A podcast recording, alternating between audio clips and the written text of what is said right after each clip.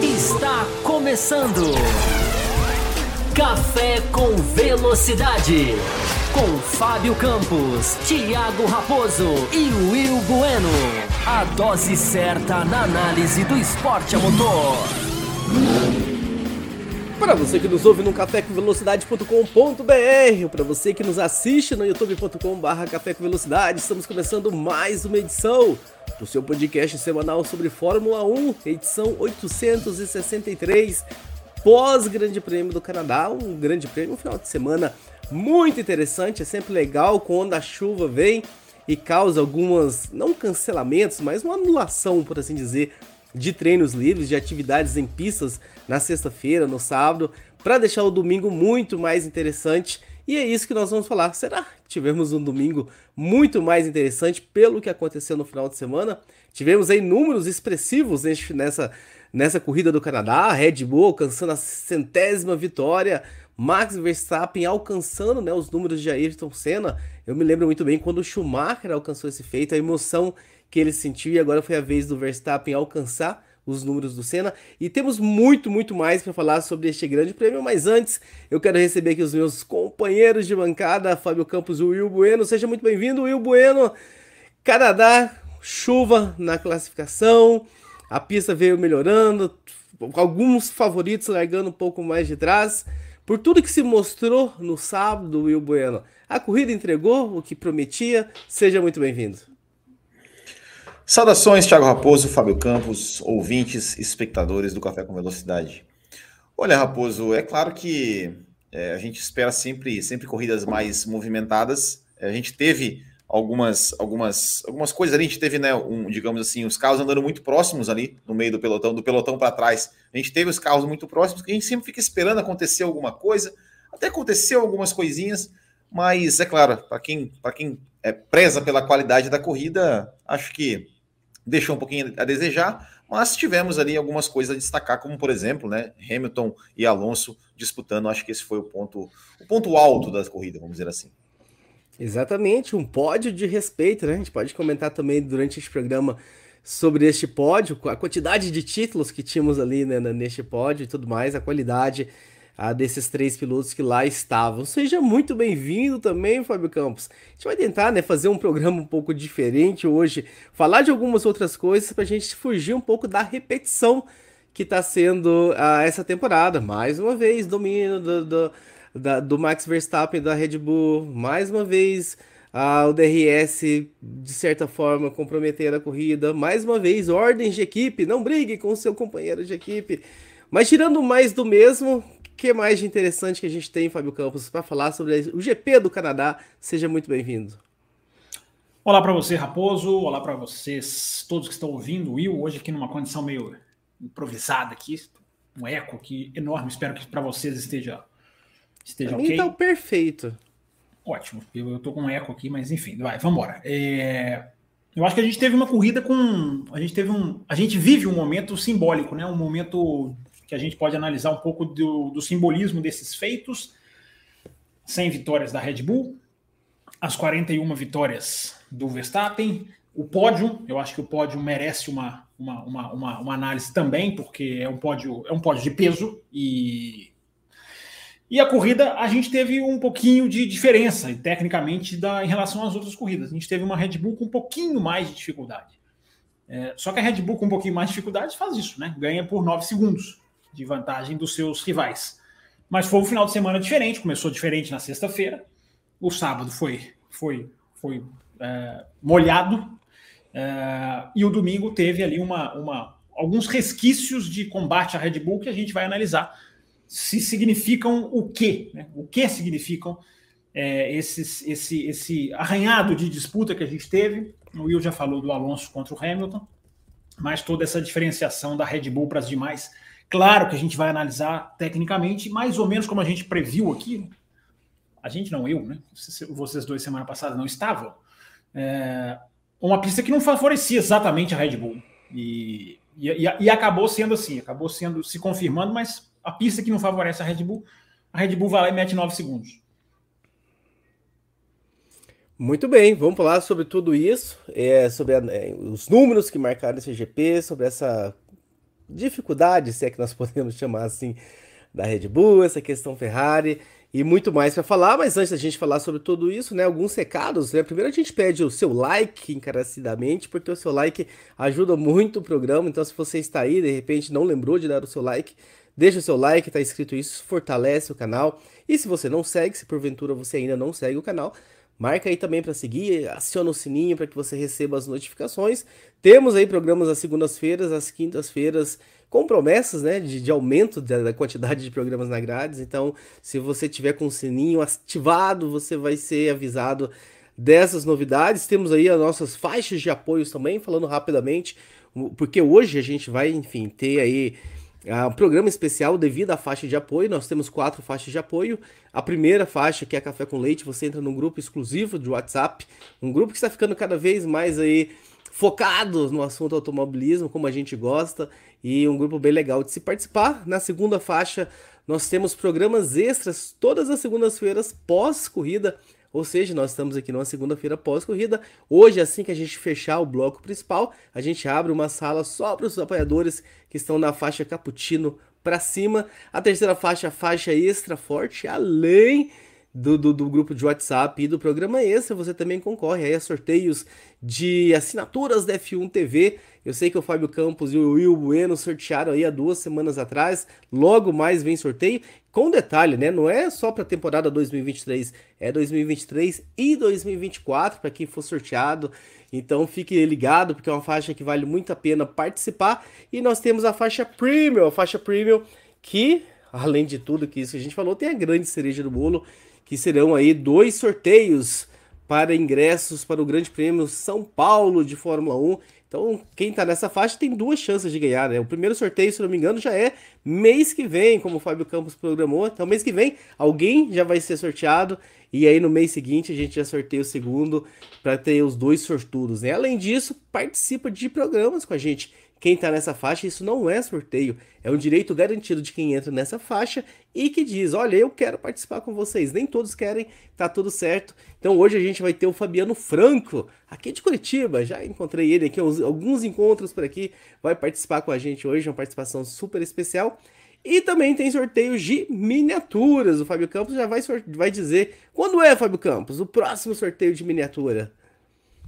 Estava prometido para hoje, Raposo. Eu vou pedir compreensão dos nossos, dos nossos apoiadores para ficar uma semaninha mais esperando essa miniatura. Na semana que vem, sem falta, até porque hoje a pauta vai estar tá mais cheia, né? Grande Prêmio do Canadá. Semana que vem é uma segunda-feira mais, digamos assim, é, mais livre. E aí a gente vai fazer o sorteio. Hoje foi mais uma questão assim minha. Eu fui eu mesmo que, que, que acabei numa situação aqui de não conseguir agendar, de não conseguir arrumar direitinho. Mas semana que vem sai a miniatura. É, prometemos e cumpriremos a miniatura aqui. Uma semaninha a mais, o importante é que vai sair um dos, um dos ganhadores da faixa premium vai poder ter lá a sua miniaturinha na sua casa. É uma semaninha só de atraso para o envio, vai. Exatamente, exatamente. Mas enfim, então tá aí dado o recado. Como é que eu faço para Só mandar, só mandar por Sedex, só mandar por Sedex que chega na mesma hora. É, chega no mesmo, no mesmo prazo que chegaria. Para cobrir o atraso, a gente vai é. ter que mandar por Sedex. uh, eu acho que seu áudio, áudio tá meio alto, hein, Will? Uh, como é que eu faço para participar desses sorteios? Enfim, tem três formas de vocês é, poderem entrar nas faixas de apoio, caso vocês não sejam apoiadores. A primeira é pelo apoia.se barra Café Velocidade, está passando ali embaixo. A segunda forma é se tornando membro aqui no canal pelo YouTube. E você também, também, você também tem a opção de virar via Pix. Você pode chamar o Café com Velocidade aí na, nas redes sociais, seja lá no site cafévelocidade.com.br, ou se você tiver o WhatsApp de alguém aqui, enfim, da equipe, você manda o seu WhatsApp, diz, ah, eu quero virar apoiador via Pix. A gente vai passar todos os dados para vocês, o Pix, escolher qual é a melhor data para você. A gente vai colocar num lembrete para todo mês te avisar, olha, chegou o teu dia, para que você não tenha que ficar gerenciando isso. A gente gerencia por você. Você só faz a sua colaboração. Por falar em Pix, Raposo, por falar em Diga. Pix, a, gente, a gente não só já tem superchat que foi mandado aqui, já avisei vocês aqui fora do ar, foi mandado lá antes da live começar, e a gente já tem três Pix aqui do Matheus, ele já deixou as perguntas deles, a gente já, a gente já coletou aqui.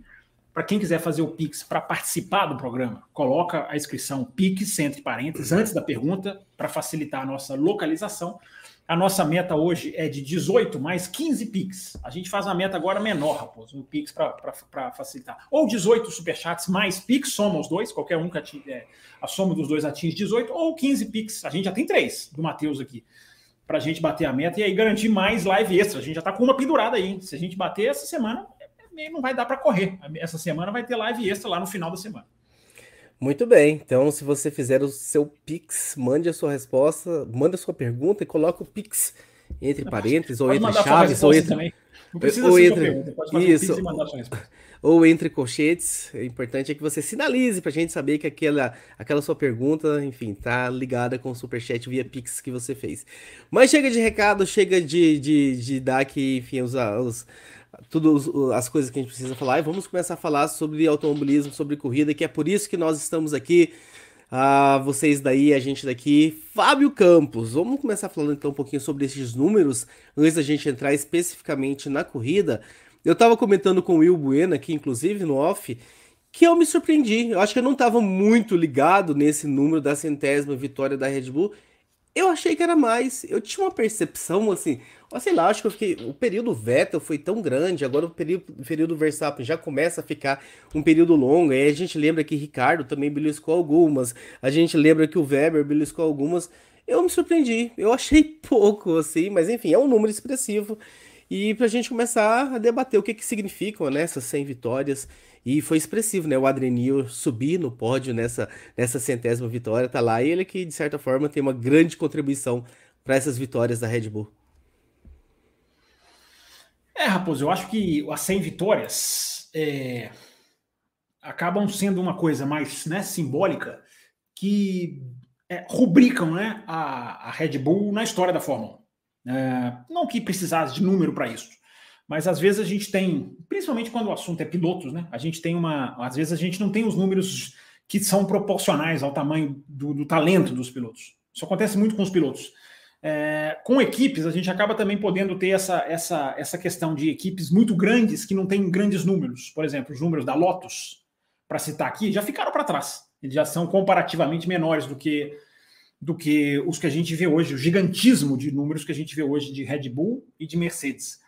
Então, os números vêm meio que para consolidar, Raposo, é, rubricar, né, como eu, como eu falei, a Red Bull na história. É, e aí a gente começa a ter a ter, a ter algumas reflexões que a gente pode fazer sobre isso. Né? Por, por exemplo, mesmo na era dos domínios, a gente vive a era dos domínios, é... como é difícil você chegar lá entre as top da Fórmula 1. Né? Com a história da Fórmula 1, a grandeza da história da Fórmula 1, é... faz com que não seja fácil você, digamos assim, você chegar lá, lá, lá em cima, por exemplo, pegar a Ferrari. É, a Ferrari tem muita vitória, 200 né, tanto. É, a Williams ainda não foi alcançada, para se ter uma ideia. E aí a gente fica naquele, naquele peso. Né? Eu peguei pode... os números aqui, Fábio, só por curiosidade, né? A Ferrari 242 vitórias, McLaren 183, Mercedes 125, Williams 114 e a Red Bull na quinta colocação com 100, mais 14 ela passa a Williams. Pois é, aí a gente, aí, aí fica a pergunta, né, Raposo? É, aonde estão Mercedes e Red Bull na história da Fórmula 1? Aonde elas se encaixam na grandeza das equipes na história da Fórmula 1? Eu acho que essa é a reflexão pós-Canadá. E não é só a Red Bull, é a Mercedes também. Uh, por que, que, elas estão na história? Evidentemente. É, é bom explicar para aquele que está passando assim, correndo e não está prestando atenção. É, é, claro que a Mercedes e Red Bull são históricas, hiper históricas. Mas aonde elas se encaixam, assim? Qual o tamanho, né? Como a gente gosta de brincar, dessas equipes? Porque os números são são, são, são avassaladores, mas são domínios, são, digamos assim, são números concentrados, né? São números acumulados por eras de domínio muito curtas, mas que transformam em muitas vitórias pelo número de grandes prêmios. Posso, posso, dar, esse, posso dar esse dado aqui rapidamente, Fábio Campos, já que aproveitando o gancho? Por favor. A vitória, a vitória 1 da Ferrari foi no GP da Grã-Bretanha de 51. A vitória 100 da Ferrari foi no GP da França de 1990, quase 40 anos depois. Tudo bem, tinha menos corridas, tá, mas sobre a vitória 1 da McLaren foi no GP da Bélgica de 68. A vitória 100 da McLaren foi no GP do Brasil de 93. Ou seja, passou aí muitos anos. A, vitória 1 da Williams foi na Grã-Bretanha 79. A vitória 100 da Williams foi na Grã-Bretanha 97. Então também passou aí mais de 20 anos. É, não, menos de 20 anos, né, no caso. É, a Mercedes, ela, ela, a, a Vitória 1 foi na França 54, mas a Mercedes teve um, um hiato que ficou fora. As nove, é, é, ficou, ganhou nove e ficou mais de 40 anos sem, sem participar da Fórmula 1. Mas aí eu fiz o seguinte: a Vitória 10, a primeira vitória da Mercedes quando ela voltou foi na China em 2012. A vitória 100 foi no México em 2019, mas a vitória 110 a, da, do, do, retorno até a, até a vitória 100, né, depois do retorno, foi na Rússia 2020, em apenas oito anos. E a Red Bull, vitória 1, China 2009 e vitória 100, Canadá 2023. 14 anos. Então, eu acho que a discussão interessante que a gente tem, antes da gente entrar na corrida, eu, eu acho que o simbolismo né, do que aconteceu no Canadá, eu acho que vem, vem, vem para acrescentar na nossa pauta. Né? É, a gente tem uma discussão que é essa: é dominação concentrada ou dominação estendida? O que, que é mais histórico? Algum é mais histórico do que o outro? Porque é o que eu estou dizendo, dominação concentrada, Mercedes, por mais que tenham lá, Mercedes teve quatro vitórias em 54 e cinco em 55, né? é, é fácil de lembrar. E depois começa a partir de 2012. Mas é, uma, é, uma, é, um, é, um, é um domínio concentrado, um domínio de. de, de, de, de é, é, desculpa, é uma história, é uma história concentrada num domínio. É, a Ferrari não é assim, a Williams não é assim, a McLaren não é assim, ou não é tanto assim, é, já que essas equipes não conseguem, digamos, engordar esses números. Mas eu acho que a pergunta é essa, o, o, o, o Raposo e o Will. É, vitórias, claro que trazem grandeza. As vitórias fazem a grandeza das equipes.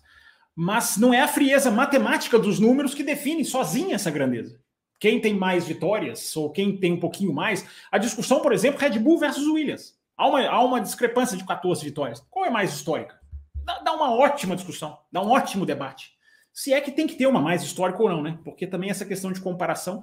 Eu não estou aqui para comparar, eu não quero ficar comparando uma com uma. Eu quero, eu quero propor a reflexão de aonde se encaixam na história Red Bull e, e Mercedes. Porque você tem, por exemplo, vou pegar o um número comparativo, embora não queira fazer. É, a Red Bull tem 100 vitórias, a, a Tyrrell tem 23. E você discute qual é mais importante historicamente. Qual é a participação de cada uma na história. É, não precisa querer ficar comparando, mas é fazer algumas reflexões de como essas, essas duas estão estão se encaixando e são equipes da história da Fórmula 1, sim. Se elas pararem amanhã, não vão A Minardi parar. tem zero vitórias.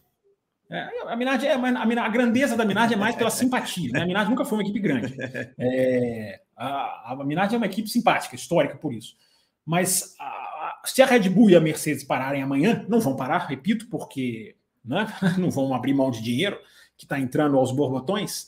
É, mas elas têm que entrar sim no hall dessas grandes, sem querer assim decidir um ranking. Eu detesto esses negócios, mas elas estão, elas estão definitivamente no meio dessa turma aí, de Lotus, de, de, de McLaren, de Williams. Elas estão sim, elas estão no meio dessa, dessa, dessa disputa sim, porque são muito grandes, são muito gigantes. E existe essa, essa questão, né? Da, nós, na hora que a gente for falar da, da, da, da vitória de pilotos, eu vou entrar um pouquinho mais nesse raciocínio, né? Do tempo que você leva para atingir. Porque hoje você tem que pesar tamanho do calendário, é, o número de corridas, a velocidade com que você atinge números hoje, que tem que ser pesada na comparação com o passado. Embora eu repito, não vamos ficar comparando, porque não tá muita coisa, não.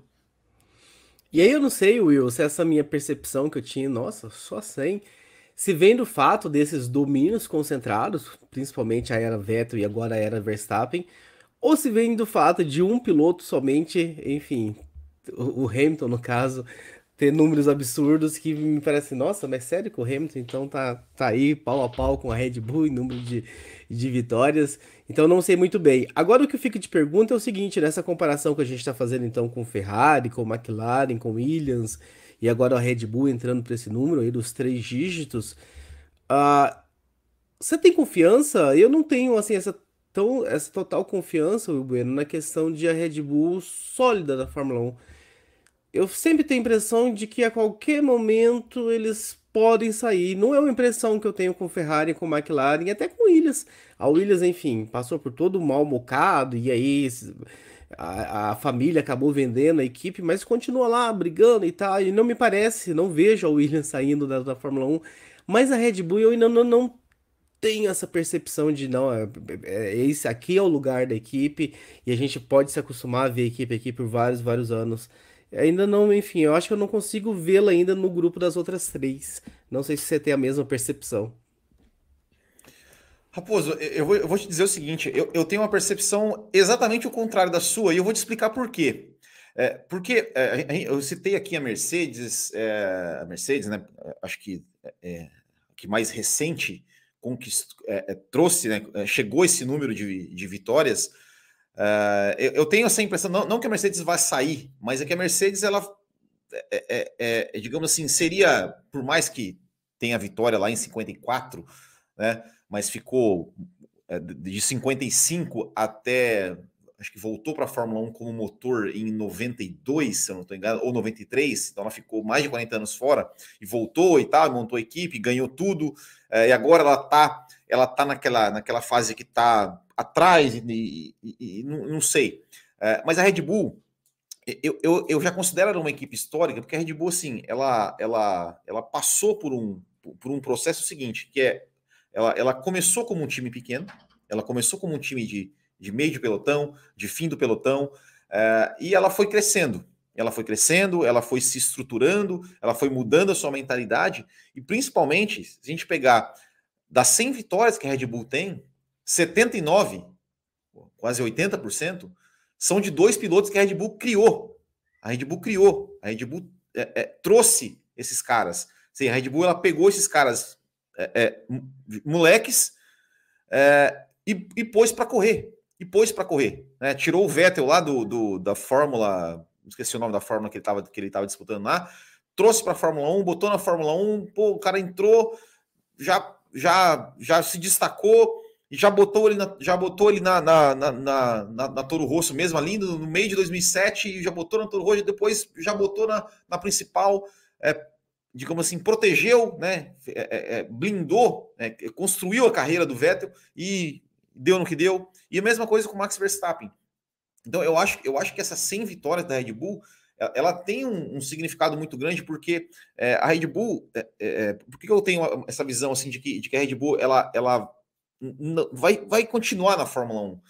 Porque ela, ela tem toda essa estrutura voltada para desde o começo, né? A, a Red Bull ela tá, na, ela, ela tá na Fórmula 3, ela tá na Fórmula 2, ela tá na Fórmula 1, ela, ela tem pilotos dela em todas essas categorias. É, agora ela pô, tá, tá, tá querendo construir motor, né? Imaginar uma, uma fábrica de energético que vai construir motor. É, então, eu, eu, eu acho assim que, que digamos, o, o, o, o, legado da Red Bull, se a gente, se a gente falar aquilo que a gente sempre traz, o tamanho da Red Bull na história da Fórmula 1, eu, eu, acho que ela já, eu acho que ela já é uma equipe, não só pelos números, mas pela importância que ela tem na que ela trouxe para a Fórmula 1 em todos esses anos. Ela tem quatro carros. Ela tem. É, é, vamos colocar aqui, é, tirando o Vettel e o Ricardo, que estão fora, mas ela tem Sainz, ela tem Verstappen, ela tem. Quem mais que, que foi filmado na Red Bull? Enfim, mas que, que seja, Verstappen, Sainz, Tsunoda, é, esses caras que foram, que, que, são pilotos que são crias da Red Bull. É, então eu acho que, que, que a Red Bull, é, é, é o, o case Red Bull como marca, né? A Red Bull, gente, a Red Bull é uma marca de energéticos. Ela não tem nada a ver com a indústria automobilística. Mas a Red Bull ela, ela, ela mudou essa, essa, essa imagem de assim de, de você hoje você associa a Red Bull com esporte. É, então eu acredito que a Red Bull ela já já merece estar na história da Fórmula 1 como grande, já merece ser respeitada como uma equipe histórica da Fórmula 1. É, e eu acho que ela vai vai ficar por muitos anos ainda, né? Muito bem, vamos começar a falar das vitórias do os números do Verstappen, então, Fábio Campos, você tem alguma coisa mais a dizer sobre a, o centésimo da, da, da, Red Bull?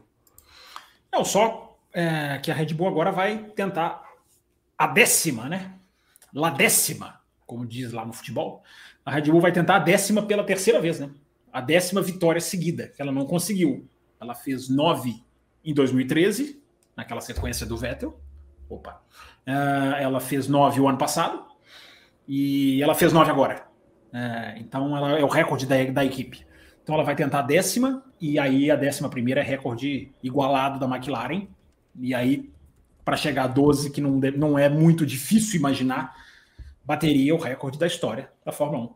De vitórias consecutivas de uma equipe ganhando. É, eu não sei o que é melhor. É, alguém quebrar esse recorde e a gente ter um vencedor diferente, ou ela, ou ela seguir esse recorde e a gente alimentar a reflexão aqui, porque tem tanta reflexão para se fazer sobre domínio, sobre Red Bull, sobre sequência de vitórias, sobre regulamento. Para irritar muita gente que não gosta de reflexão, às vezes, que fica meio, fica meio bravo lá com as reflexões. Mas vamos fazer. Aconteça o que acontecer. E, só lembrando que a próxima, né, dia 2 de julho, correndo em casa, né? Corrida da prova na Áustria.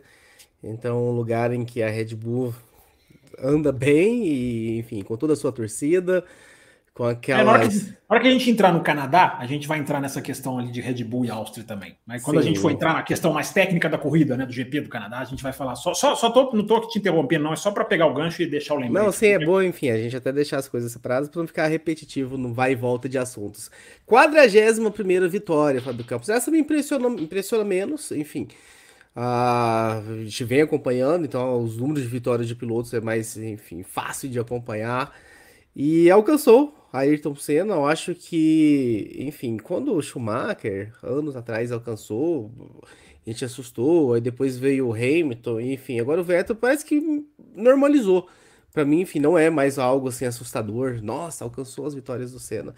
Vai buscar o Prost rapidinho, né? Enfim, e, e tem o seu lugar. O que, que a gente pode falar então dessa, desses números do Verstappen?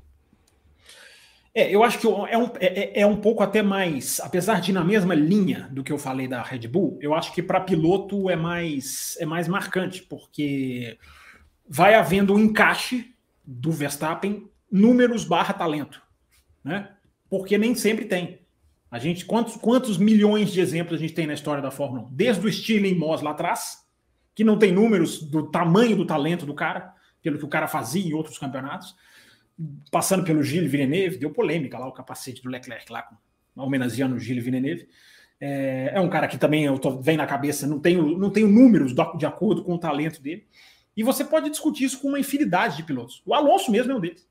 O Alonso é um deles. É, o, o, o, número de títulos mundiais do Alonso, é, é, o cara vai sair da Fórmula 1, saindo com dois títulos mundiais, com a sensação de pouco título, né? Uma sensação diferente do Mika Hakkinen, vai, que saiu, opa, o cara bicampeão do mundo lá, conseguiu contra o Schumacher, tá, tá ótimo. O Alonso não tá ótimo. O Alonso é, é, é, é, vai ficar uma sensação de pouco. Aí as pessoas vão falar da carreira, da personalidade, as pessoas vão trazer um monte de coisa à tona. É, não estou entrando lá, mas. mas e, e, e o Vettel? E o Vettel? Qual é a sensação do Vettel? O Vettel é a sensação de um pouco mais, né? Muita gente questiona que o Vettel teria mais títulos do que, do que poderia, mas também é uma questão de, de, de, percepção. É aquela palavra, né? É aquela expressão que a gente sempre fala aqui no café. Automobilismo é percepção. O que a gente está discutindo aqui envolve muita percepção. Embora eu, eu, eu mantenha o que eu falei, Red Bull e Mercedes estão muito na história da Fórmula 1, muito. A reflexão é onde elas vão se encaixar e como elas vão ficar nesse final de, de né, ficando mais 10, 15, 20 anos na Fórmula 1, onde elas vão parar? Elas serão as maiores equipes da história da Fórmula 1? Eu acho que são perguntas. É... Então, agora para os pilotos, essa, essa discrepância é mais perigosa. Porque o cara pode passar muitos anos, ter carreira. Quantos pilotos tem isso, né, cara? O cara tem carreira na Fórmula 1, pilotaço bom pra caramba, e não vai sair. Tem piloto que vai sair sem vitória, tem piloto que vai sair sem pódio, tem piloto que vai sair sem um monte de coisa. Porque não, não consegue casar números com, com a qualidade do talento. O Verstappen agora começa a casar. O Verstappen agora começa a ter números mais proporcionais ao tamanho do talento. E claro, vão aparecer um monte de descobridor do Verstappen, né? Sem querer ser descobridor do Verstappen. Aliás, se tem alguém que é descobridor do Verstappen, talvez é o Raposo, porque viu o Verstappen correr na Fórmula 3 muito mais do que eu. Eu vi um, um, algum, uma ou outra corrida. É, e o Ocon, e eu pensava assim, cara, esse Ocon é muito melhor do que esse Verstappen aí. É, porque o, a briga dele com o Ocon era incrível, né? É, então, uh, mas e, deve, é... deve estar disponível no YouTube ainda, se, se brincar. Quem tiver curiosidade de ir atrás dessa temporada da Fórmula 3 vai, vai ver um belo Será campeonato. É, deve achar, né? Deve achar. É... Mas o, o, o eu estou falando dos descobridores do Verstappen, né? Daqui a pouquinho nós vamos ler os pics, tá, gente? Do Matheus, do Fábio Júnior, que chegou aqui também. É, já já vou atualizar aqui. Você pode mandar pix, superchat, enfim, para a gente bater a meta de 18 ou 15. Se for, se for pix a 15 a meta, aí a gente põe na caixinha para juntar com a meta de quinta. E aí, se bater a meta quinta, tem live extra. Só para explicando para quem está chegando agora e não conhece o esquema. Mas o, o, o, o Raposo, o, o, Verstappen vai aparecer um monte de descobridor dele, mas o talento do Verstappen era muito visível, muito visível, não sei para essa turminha, né? Que é a turminha anti, que é a turminha do contra, que como tem o anti Hamilton, como tem o anti tudo, né? É, Tem até os anti-café. É, pode ter tem? antes de tudo. Tem. Tem anti-café? É, tem anti-café. É, navega na internet aí que você vai ver. Agora, o talento do Verstappen era, era, era abismal, né? sempre foi, abissal. Uh, abissal, abismal. Qual, a, a, uma das duas está errada, uma das duas está certa. Uh, e agora a gente vai ter, vai tendo o encaixe, né? O Verstappen vai se encaixando na história de acordo com o seu talento. Ele vai ganhar muito mais, ele vai ser tricampeão do mundo, e tricampeão do mundo é, é sonoro demais, ainda mais em português, né? Tricampeão é tricampeão. A impressão de que tricampeão tem duas casas de distância para o bicampeão. Tricampeão é tricampeão, né? Senna, Piquet fizeram isso com, nosso, com a nossa percepção. É, mas o Senna, Raposo, para encerrar o comentário, o Senna fez com esse número 41 é, o que o Pelé fez com o número 10. É, o, o, número 41 ele é um número simbólico, ele é um número histórico. Quem passar pelo 41 vai ter, vai virar manchete, vai virar post, vai virar foto, vai virar marketing, vai virar pergunta.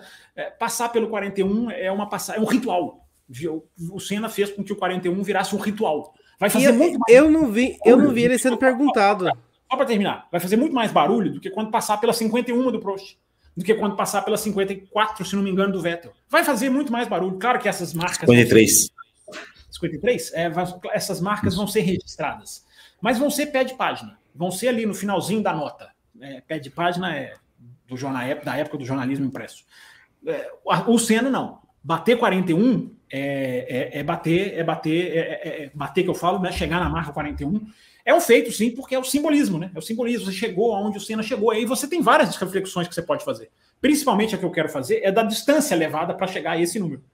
Né, a distância, você pegar a distância que cada um que chegou por essa marca levou para chegar, dá uma reflexão. Daqui a pouquinho eu entro mais nisso. Mas só para jogar para vocês, para vocês falarem também, é, é, é curioso, né? Porque é, a gente que viu o Schumacher chorar no dia que ele fez 41 foi tão marcante, porque foi um, foi um momento tão impressionante. Foi em Monza, em 2000, eu me lembro claramente. 2000. É, Sim. E o Schumacher baixou a cabeça e chorou. É, e o Verstappen, primeiro que o Verstappen não chora, porque eu acho que o Verstappen não chora para nada. É, segundo, que é, é, curioso, né? Como o Senna ele vai virando um número. É, não que ele vai ficando menor, mas ele vai ficando muito mais uma coisa abstrata, uma coisa estatística, do que uma coisa pulsante. O Verstappen, o, o Schumacher não só, não é que ele viu o Senna, o Schumacher confrontou o Senna. Então, em, bater, encostar no Senna era muito significativo para ele. Agora, as pessoas escutam a gente falar do Senna. O Senna para as pessoas hoje é muito, é muito como o Fangio sempre foi para nós. Uma sombra mitológica gigante, mas que a gente não viu. A gente não sente, a gente não tem a percepção do sentimento. Então o Verstappen vira. É, é curioso a entrevista do Verstappen, né? Não, é legal, 41, bacana, não imaginei que eu chegar, bola para frente, não quero parar por aqui. E, enquanto o Schumacher. Tá não, é, não é uma questão de ser mais chato, menos chato. É, Repito, tem... o Verstappen tem uma personalidade fria e ele, não, e ele não parece ser abalado por nada. Faz parte até da pilotagem dele. Mas que há uma diferença de, de vivência. É, é um viveu o Senna, outro leu sobre o Senna. Isso faz toda a diferença. Imagina, imagina, imagina, o, so, imagina o sogro do Verstappen assistindo ele falar do Senna ali, só, só esperando ele falar do Senna. Né? é, ó, tem, tem essa também, né? Tem essa também, né? E eu não vi, ele foi perguntado em algum momento, eu não vi nenhuma foi, entrevista. Foi, foi perguntado na coletiva oficial, foi. ele foi perguntado. E aí ele fala rapidamente, é, ele fala, não, eu, eu assistia Fórmula 1, eu, não, eu, não, eu vi o, é, eu assistia outros pilotos correndo, sempre ouvi falar do Senna, e não esperava chegar na marca dele. Espero não parar por aqui. Quando ele fala espero não parar por aqui, eu acho que ele tem medo de uma certa maldição, sabe? Porque ele, ele sabe que ele não vai parar ali. Né? Semana que Sim. vem ele já está já tá aumentando essa conta. Mas é, ele fez uma referência educada, mas não tem o sentimento, nunca teria o sentimento que o Schumacher teve. Não teria mesmo. E o Schumacher não era um cara sentimental, ao, ao, ao que tudo indica, pelo menos ali no circuito. Dizem que fora da, da fora da, da, pista era, mas na pista não.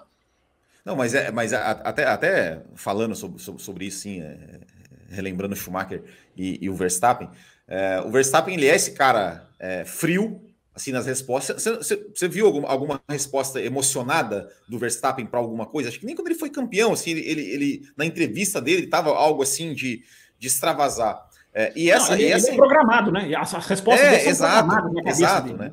É, e, e, e, o, e, o, e, o, e o Schumacher, é, até acho que, acho que até no documentário dele, é, ou, ou, não sei se foi no documentário se foi alguma. Mas assim, é, aquilo, aquilo para ele depois foi, foi um, um, um, uma demonstração de fraqueza. Tipo assim, ele depois ele se cobrou por aquilo do tipo assim, cara, eu não eu sou o Schumacher, eu não posso chorar. Eu não posso eu não posso mostrar que eu sou humano aqui dentro. Eu preciso ser o Schumacher, o implacável, o cara imbatível. É, então diz que teve essa, essa, essa reflexão. Tanto é que se você vê a, a reação do Ralph, o Ralph até assusta, fala assim, pô, como assim? O cara tá chorando. É, então, então e, e, claro, né, o Schumacher teve, o Schumacher ele era, ele era foi fã né, do, do Senna e foi adversário do Senna. Então, para ele, obviamente, que tem uma, uma, uma, é, uma, uma coisa muito, muito maior. Né? É, talvez a gente, a gente possa ver o Verstappen, o Verstappen ter algum tipo de reação quando ele chegar na 103 do Hamilton, né? se é que o Hamilton vai ficar na 103, né? É, aí a gente pode, aí a gente, aí a gente pode ver como é que o Verstappen vai reagir, né? É, Olha é que, pre... Hamilton, que previsão. Que vai ficar na 103 é, é, uma, é, uma, é, uma, é uma condição interessante. Agora, se é que o Verstappen vai chegar na 103, eu não tenho muita dúvida, não. é, pois é. Só pra gente ter um sentimento aqui, eu vou pedir então pro pessoal que está nos acompanhando, escreve aí no chat, eu vi o Senna correr, ou eu não vi, porque pela minha idade, enfim, só pra gente ter uma percepção, assim, de, de qual é a porcentagem aqui, então, enquanto a gente vai, enfim, seguindo com o programa aqui, eu espero que vocês mandem as suas mensagens aí, pra gente ter essa percepção, eu vi ou eu não vi. E você viu, Fábio Campos, o superchat do Fábio CR7? Boa noite. Max empatou com Senna e passará.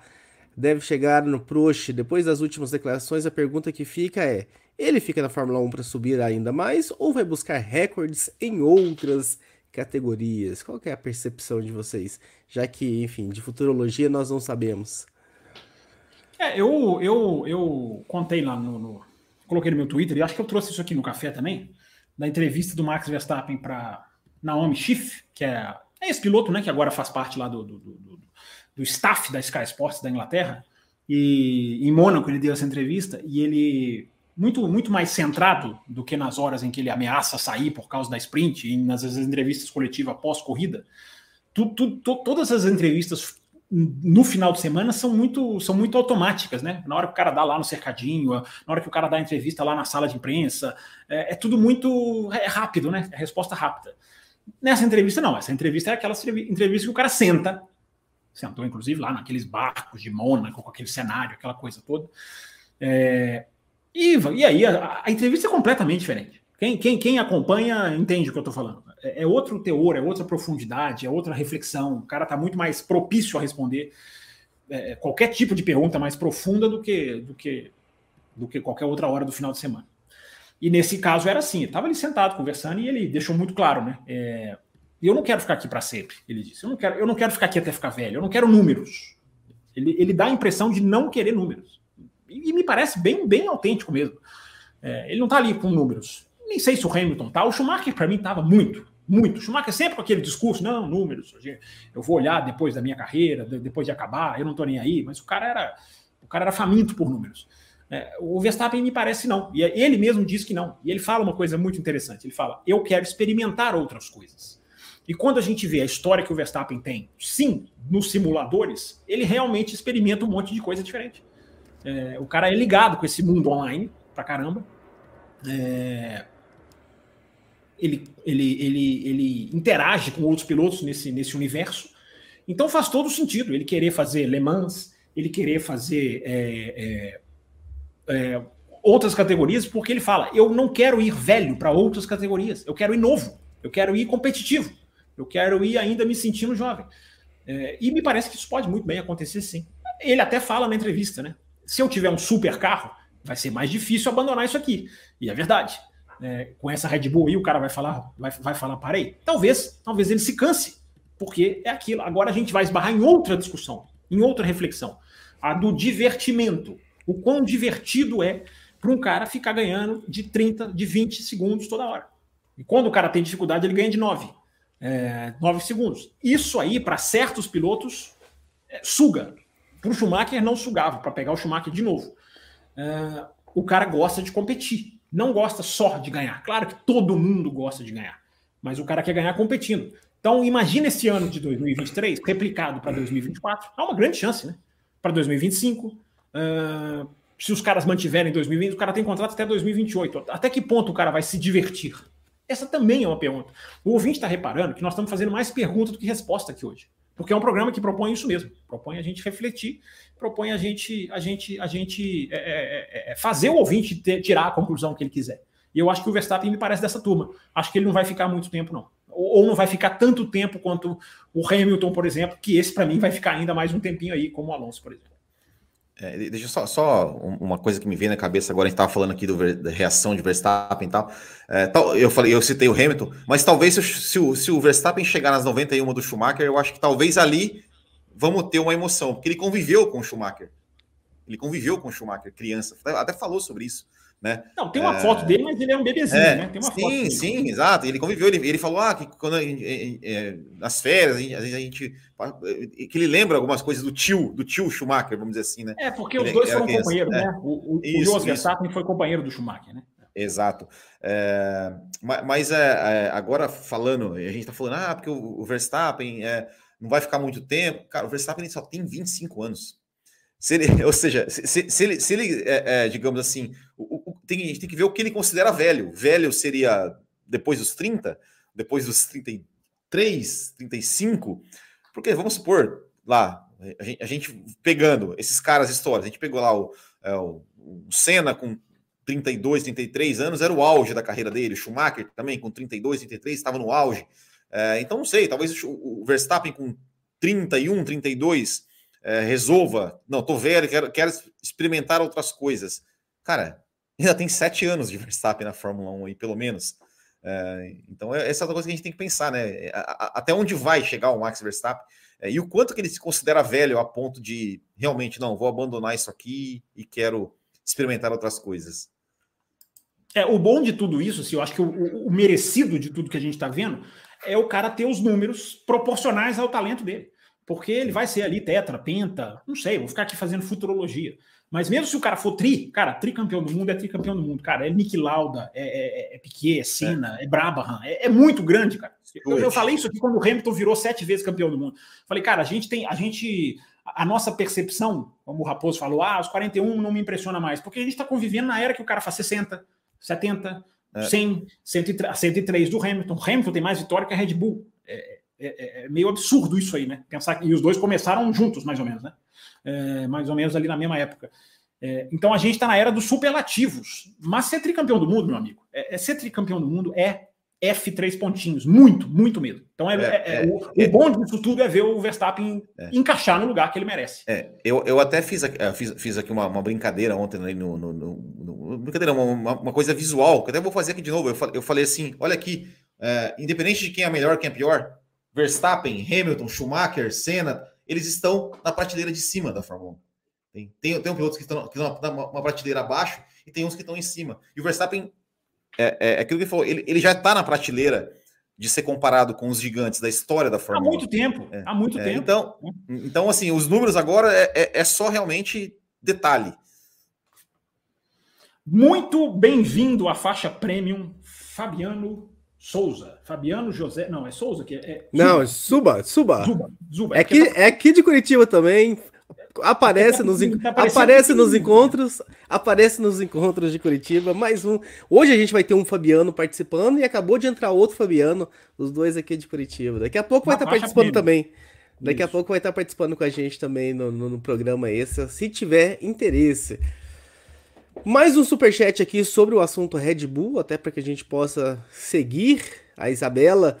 Red Bull já estava na Fórmula 1 desde os anos 90 como patrocinadora e foi o Henrique Bernold que indiretamente ajudou a criação com a equipe. Por que, que a Red Bull o queria na Sauber? Não, ela tá, ela tá afirmando, né? Por, por, por, por que, que a Red Bull, queria... queria na Sauber? É, é a, Red, a Red Bull é o maior patrocinador da história da Fórmula 1. Isso não há a menor dúvida menor dúvida. E isso aí ela, ela já superou Malboro, ela superou Elf, ela supera todos esses que estão lá desde. É, é o maior por causa do tamanho do envolvimento. Não só pelo, pela, pela duração, pelo tamanho do envolvimento. A Red Bull ela é mais do que equipe, ela é o investidor, é o maior investidor da história da Fórmula. Isso aí é, é, é isso é importante deixar registrado. Né? Muito bem, muito bem. Registrado aqui. Vamos falar de outra representatividade, já que nós falamos da centésima vitória da Red Bull, já que nós falamos da quadragésima primeira vitória do Max Verstappen. esse pódio com Verstappen, Alonso e Hamilton, né? Um pódio muito significativo também, Fábio Campos.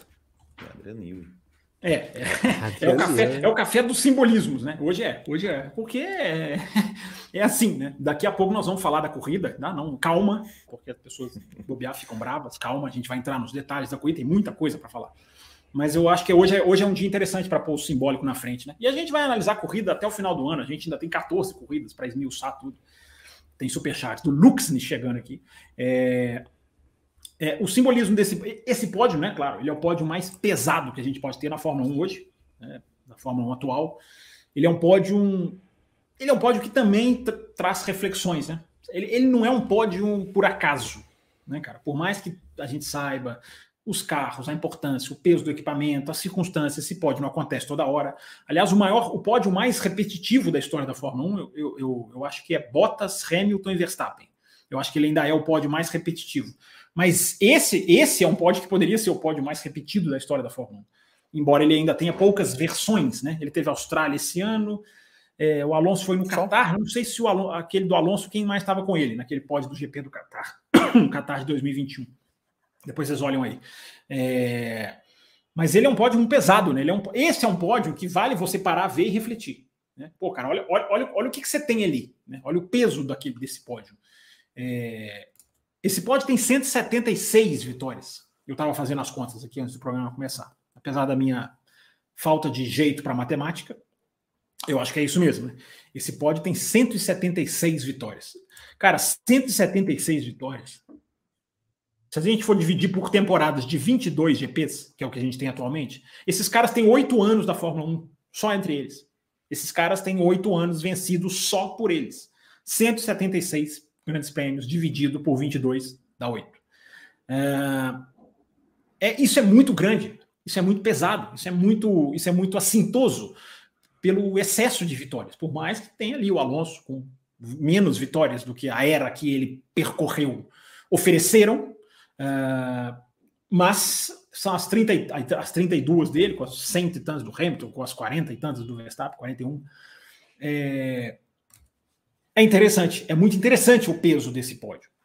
Mas é, vocês me conhecem, né? Vocês sabem que passar um tempo, passar muito tempo sem fazer crítica não, não é muito da minha, né?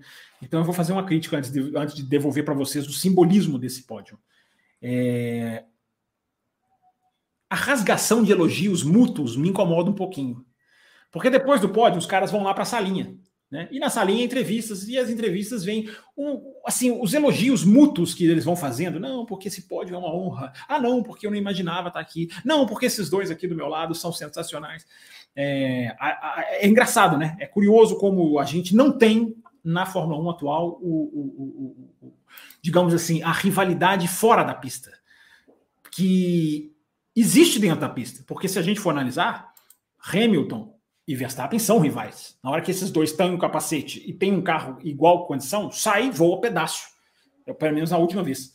É, mas fora da pista é uma rasgação, né? A gente não tem o que a gente tem em outros campeonatos. Tipo assim, cara, eu não gosto desse cara, eu não olho para a cara desse cara.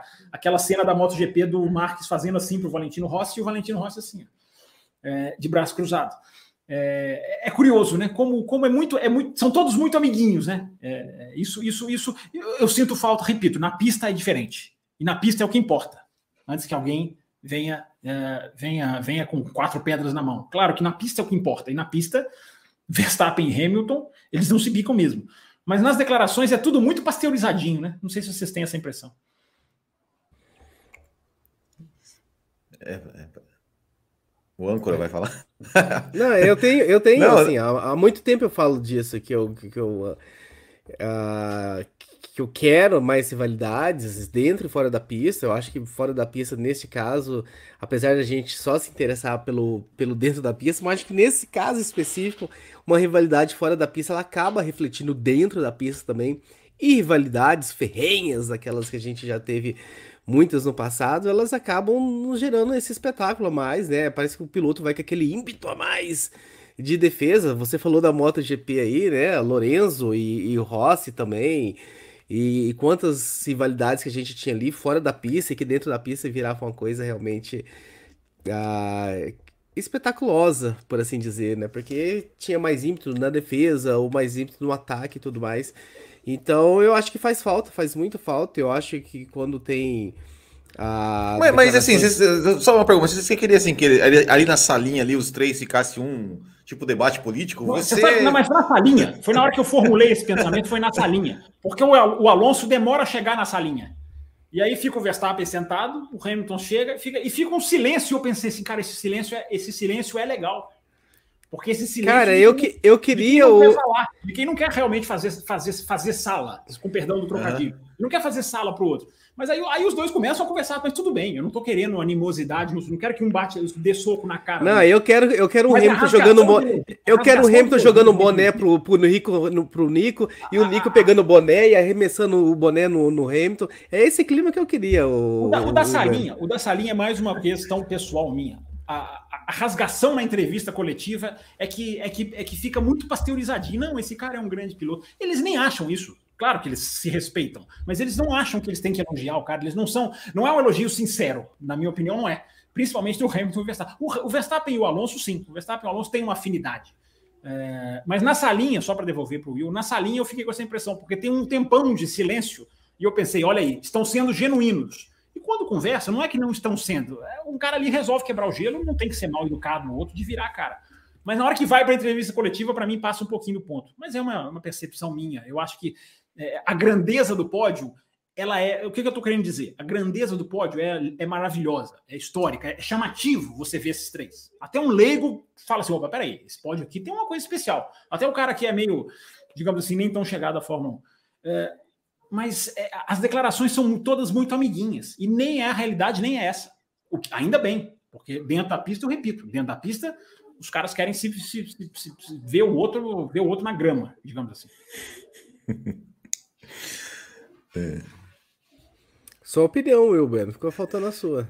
É, é, olha, eu acho é, assim é, é, um pódio que eu, eu, acho que esse, eu acho que esse pódio nessa corrida ele ela foi foi digamos assim um, um capricho da história porque se a gente olhar é, foi a corrida em que o, o Verstappen alcançou o mesmo número de vitórias do, do Ayrton Senna.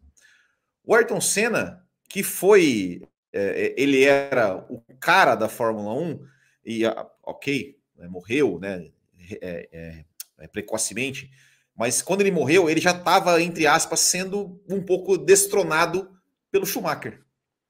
O Schumacher, que foi destronado pelo Alonso. O Alonso, que foi destronado pelo Hamilton, que foi destronado pelo Verstappen. Quem vai ser o cara né? que. É, quem vai ser o cara que, que vai destronar o Verstappen?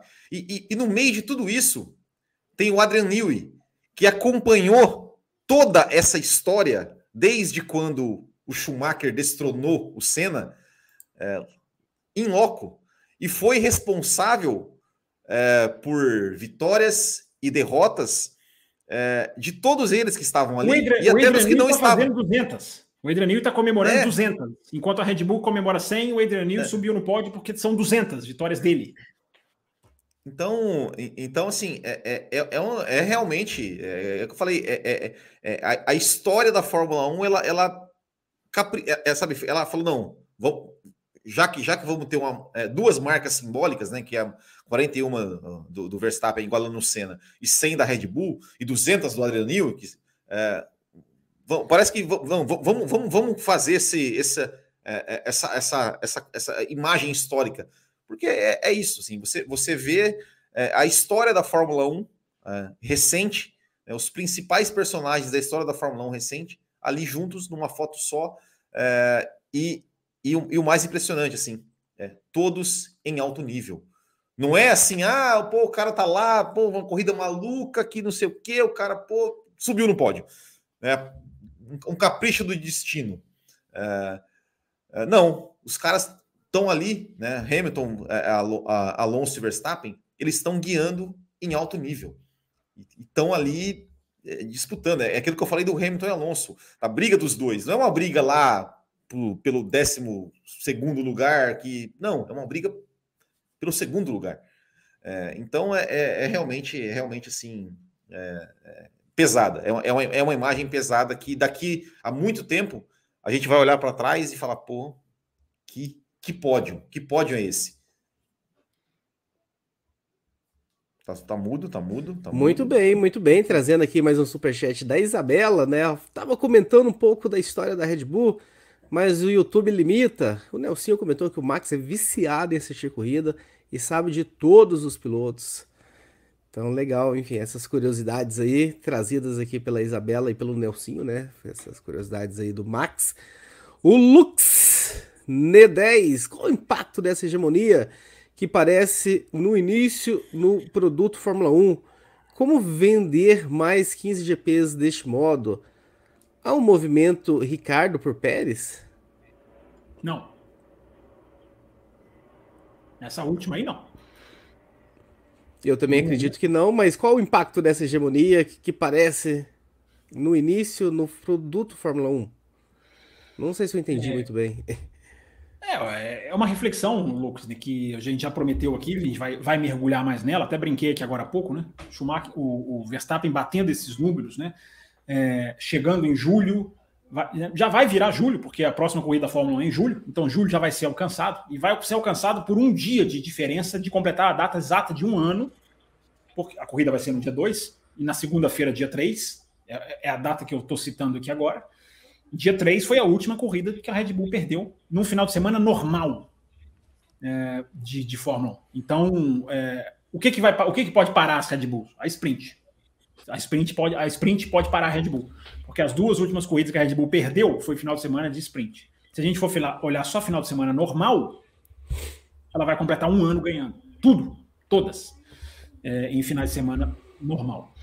É, isso é hegemonia, né? Isso é impacto. E aí, o, o Lucas, né, a gente vai mergulhar nisso muito mais aqui no nosso no, no, canal. Não vai ser hoje, porque até não dá tempo, Lucas, de eu entrar. A sua, a sua, a sua pergunta dá meia hora de análise, então eu nem vou ter tempo de entrar na sua pergunta inteira. Mas a sua pergunta é boa, apesar da gente voltar nela mais para frente. O que dá para dizer é que tem sim, tem um impacto de percepção, tem um impacto de desgaste histórico, que não é culpa da Red Bull nem do Verstappen, nada é culpa da Red Bull e do Verstappen, né? Eles estão fazendo a parte deles mas um desgaste que a Fórmula 1 já tem, desgaste histórico, imagem que a Fórmula 1 já tem, lado comercial, é, tudo isso afeta. Domínio afeta tudo isso. Relação com o fã mais ferrenho, embora não, não, não espante, mas afeta. O fã menos ferrenho, esse afeta mais ainda. Esse talvez até espante em alguma medida. Não é todo mundo, né? O cara vai parar de ver a Fórmula 1 de uma hora para outra mas afeta. Então, existem várias camadas, Lux, para essa resposta da sua pergunta, camadas essas que serão arrancadas, serão retiradas aqui no café. Eu acredito que nesse mês de julho a gente vai ter muito para falar sobre isso. Com certeza, vamos mergulhar nesses assuntos e em alguns mais. E tem mais alguns superchats aqui, Fábio Campos, até para a gente adentrar também um pouco na corrida. Vamos. O Matheus Costa mandou alguns, o, o Cirilo também mandou alguns aqui. Vamos colocar eles aqui na tela. Primeiro do Matheus Costa falando sobre o Qualify, né? Falando do Qualify, virou moda jogar toda a culpa sempre na Ferrari. O Leclerc não garantiu o tempo nos Inters, o Hamilton, Alonso e o Russell passaram nos Inters e saíram do box depois do Leclerc. Passaram de inters, né? De intermediários. É, intermediários. É, é o Matheus tem uma certa razão, mas a Ferrari, na hora que o piloto vira para ela e fala, vamos de, vamos de seco, e a Ferrari fala não, aí a Ferrari tem que ser, aí ela tem que ser apontada nessa aí, né? É, eu, eu concordo com você. Eu acho que há muito, muito, muita crítica em piloto automático. Aliás, a Ferrari no domingo ela, ela meio que pagou a conta, né? Pela, pela, pela tática errada do sábado, no domingo fez tudo certinho. Mas eu concordo com você. O Leclerc também tem. O Leclerc tem, tem, tem a parcela de culpa dele, sim. Você tem, você tem total razão. Mas não dá para dizer que a Ferrari é inocente nessa, não, porque o piloto fala e a equipe peita e dá errado. A equipe tem que, a equipe tem que arcar. Aí ela tem que arcar com a crítica. Por falar em Ferrari, Will Bueno. Peraí, tem mais aqui do Matheus. Vai ser depois que entra? Eu já ia falar um pouquinho de Ferrari, já que a gente começou a falar de Ferrari, pra gente. É que ele vai ter outros assuntos, né? Nos outros superchats dele. E a gente, já que, já que esbarramos na Ferrari, por falar em Ferrari, mais uma vez. Fique tranquilo, Leclerc, o Sainz não vai te atacar. Ah, mais uma vez a gente vendo isso, né? Mais do mesmo. Mas o Sainz não é um piloto muito de aceitar isso, né? Eu não, acabei não, não vendo o pós-corrida do, do Sainz, como é que ele tratou isso, se dessa vez, enfim, se ele estava revoltado, ou se ele já normalizou isso também pro lado dele. Mas infelizmente, né? Mais um caso de não ataque o seu companheiro de equipe. Pelo que eu vi, pelo que eu vi, pelo que eu li, não teve nenhuma, nenhuma reação assim, digamos, é, que eu esperava, né, que o Carlos Sainz tivesse. É, mas é, é, é, lamentável, né? Lamentável, né, que, que, que isso que, que, essa, essa coisa, né? Que, que, como você falou, se, se normalizou. Tanto, tanto é que ontem eu, eu me surpreendi de ver, por exemplo, é, até só saindo um pouquinho de Ferrari e voltando, já volto rapidinho, de ver o Lando Norris passar o Piastri, assim, na pista. Eu me surpreendi, eu falei, não é possível, tá? Parem, fujam para as colinas. É, o, o Lando Norris passando um companheiro de equipe sem pedir no rádio para ele abrir passagem, achei estranho, não sei. É, mas voltando, e é isso, né? A Ferrari tá, tá lá, né? Ah, não, é, não é, é tragam as crianças para casa, não ataque seu companheiro. É, tem gente que tem gente que, que, defende isso. Eu, eu sempre sempre vou achar sempre vou achar lamentável, né? Sempre falo, é, para mim o rádio deveria ser extinto da Fórmula 1 porque só faz esse, esse tipo de coisa que que é anti-esporte, né? É uma corrida que já estava sem muitas emoções, e, e é, é aquilo que eu sempre falo: ah, mas a equipe, ah, mas tem que entender o lado da equipe. Cara, é, é o lado da equipe, eu não, eu não tô nem aí pro bem-estar dos chefes de equipe. Eu quero ver disputa. E, e, e, eu, eu quero ver disputa o quê? De dois pilotos que têm o mesmo carro. É a disputa mais genuína que a gente pode ter, é dois pilotos disputando com o mesmo carro. E nos tiram isso todo final de semana, toda corrida, por qualquer posição, por quinta posição, por sexta posição, por décima sétima posição, por primeira posição. E todo mundo bate palma, acha normal, defende. Eu, eu só lamento. E fica mais desafiante, né, Fábio Campos? Não aqui no Café com Velocidade, mas a gente vê em alguns outros lugares críticas, porque, como você falou agora há pouco, a Ferrari meio que se pagou, né, o sábado no domingo, né? Ela maximizou o resultado, então parece que tudo foi uma decisão correta. Então acho que ninguém vai ousar levantar o dedo para criticar o que a Ferrari fez com, com seus pilotos pelo resultado obtido. E, enfim, vai se normalizando cada vez mais a situação. É, Fórmula 1 dos, onde os fins justificam os meios, né? É, as pessoas acham que qualquer. Os fins, os fins comerciais, os fins é, financeiros justificam os meios. É, essa questão de as pessoas concordam, eu nem, nem, nem entro tanto, é, nem vou entrar tanto hoje, embora eu entre bastante. Nem as pessoas, as mídias que eu quero falar, os jornalistas, não, né? nem pessoas, torcedores. Assim, ver gente defendendo ordem de equipe é, é, uma coisa que acontece, né? Ver gente defendendo punição, a punição do Vettel no Canadá em 2019, até hoje tem gente que defende. É, mas depois que eu vi gente defendendo a Fórmula 1 com 20 carros, cara, eu, eu, eu, eu desisto de, de, ficar, desisto de ficar contestando. O cara quer, os caras querem 20 carros mesmo, acham que a Fórmula 1 tá, acho que a Fórmula 1 tá certa de, de fazer a, a arapuca, de armar a arapuca que está montando. Mas esse também é um assunto que em julho a gente vai entrar bastante. Está tudo para julho, né? Um programa parece assim um preview de julho esse café, porque julho é, é, é, é quando a gente vai saber é, o resultado né, da, da, da, concorrência das equipes entrarem na, na Fórmula 1. Então está chegando a hora né, da gente ter, gente saber se vai ser um, um, um, uma das maiores vergonhas da história do campeonato ou se vai haver bom senso. É, mas, eu, mas é isso, né? Os pilotos, se prezam, os pilotos se prezam a isso, a imprensa absolutamente é, é, domesticada, a palavra é essa, né? A imprensa que cobre a Fórmula 1 está domesticada domesticada e anestesiada. São duas palavras que eu uso. É, é, é, uma, é uma imprensa anestesiada, anestesiada mesmo, anestesia, anestesia geral, e absolutamente domesticada, porque absolutamente, é, é, digamos, é, aceitadora. É o, é o, jornalismo aceitação, né? É, nessas horas, o que, mais, o que mais cabe a gente chamar é isso. É o jornalismo aceitação. Quem tinha que estar tá lá empunhando o microfone, fazendo fila no motorhome da Ferrari, né? No, no, Canadá não tem motorhome, né? mas tem aquelas casinhas ali como se fosse um motorhome. É, se a imprensa pegasse firme nisso, meu amigo, os caras pensariam duas vezes. Mas não, a imprensa, a imprensa se acostumou, a imprensa baixou o nível de análise dela. Ela baixou, ela deixou de fazer um papel que a minha, a minha faculdade deve, deve ter me ensinado errado, né? que é o, o papel de defender o esporte. Depois você defende os interesses das pessoas, mas primeiro você tem que defender o esporte. Quando há um choque, Não há escolha.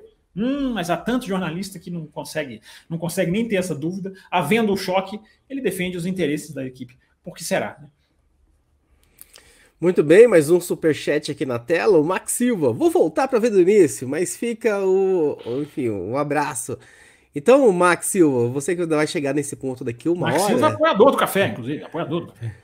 Max Silva, você que vai chegar nesse ponto daqui uma hora, muito obrigado pelo seu, pelo seu superchat. O Matheus mandou mais uma da Ferrari aqui para a gente, enfim, continuar no assunto. O pessoal está empolgado demais sobre o gerenciamento de pneus da Ferrari. Temperatura da pista favoreceu demais. Albon fez mais de 50 voltas com os duas também. Vamos ver na Áustria. Até para a gente já esbarrar um pouquinho no Albon também, né, Fábio Campos? Você que comentou que gostaria de falar sobre ele também. É, mas vamos deixar ele para o final lá. Vamos falar antes de, de Red Bull, de, de, de enfim, de Mercedes e Alonso. Mas essa questão do quem está empolgado, o, o Matheus, é porque não está fazendo a leitura, a leitura correta, né? Porque esse grande prêmio, agora, para a gente já começar a análise, que vai esbarrar na Red Bull, é, esse grande prêmio não era um grande prêmio de poupar pneu. Pneu não era o desafio. Esse, era, esse grande prêmio ficou meio assim, mais ou menos no meio do caminho mesmo, mas um pouquinho, tendendo um pouquinho para você empurrar o pneu para aquecer. Você é, é remar para o lado contrário. O que acontece, eu diria, em 90%, 90 dos GPs, que é você o quê? Administrar, não deixar a borracha desgastar. No Canadá, não foi assim. No Canadá, você tinha que forçar o pneu para não deixar o pneu esfriar demais. Essa foi a tônica da corrida. Então, a questão de ter que poupar pneu simplesmente não existiu no Canadá. Simplesmente não existiu. Então, quem está achando que a Ferrari é, na minha opinião, está fazendo uma leitura completamente equivocada. Não é a leitura técnica que o final de semana é, é, apresentou. E aí a gente pode entrar, né, Raposo? Não sei se tem mensagem, enfim, sobre essa questão da Red Bull, né? Sobre essa questão da vitória da Red Bull.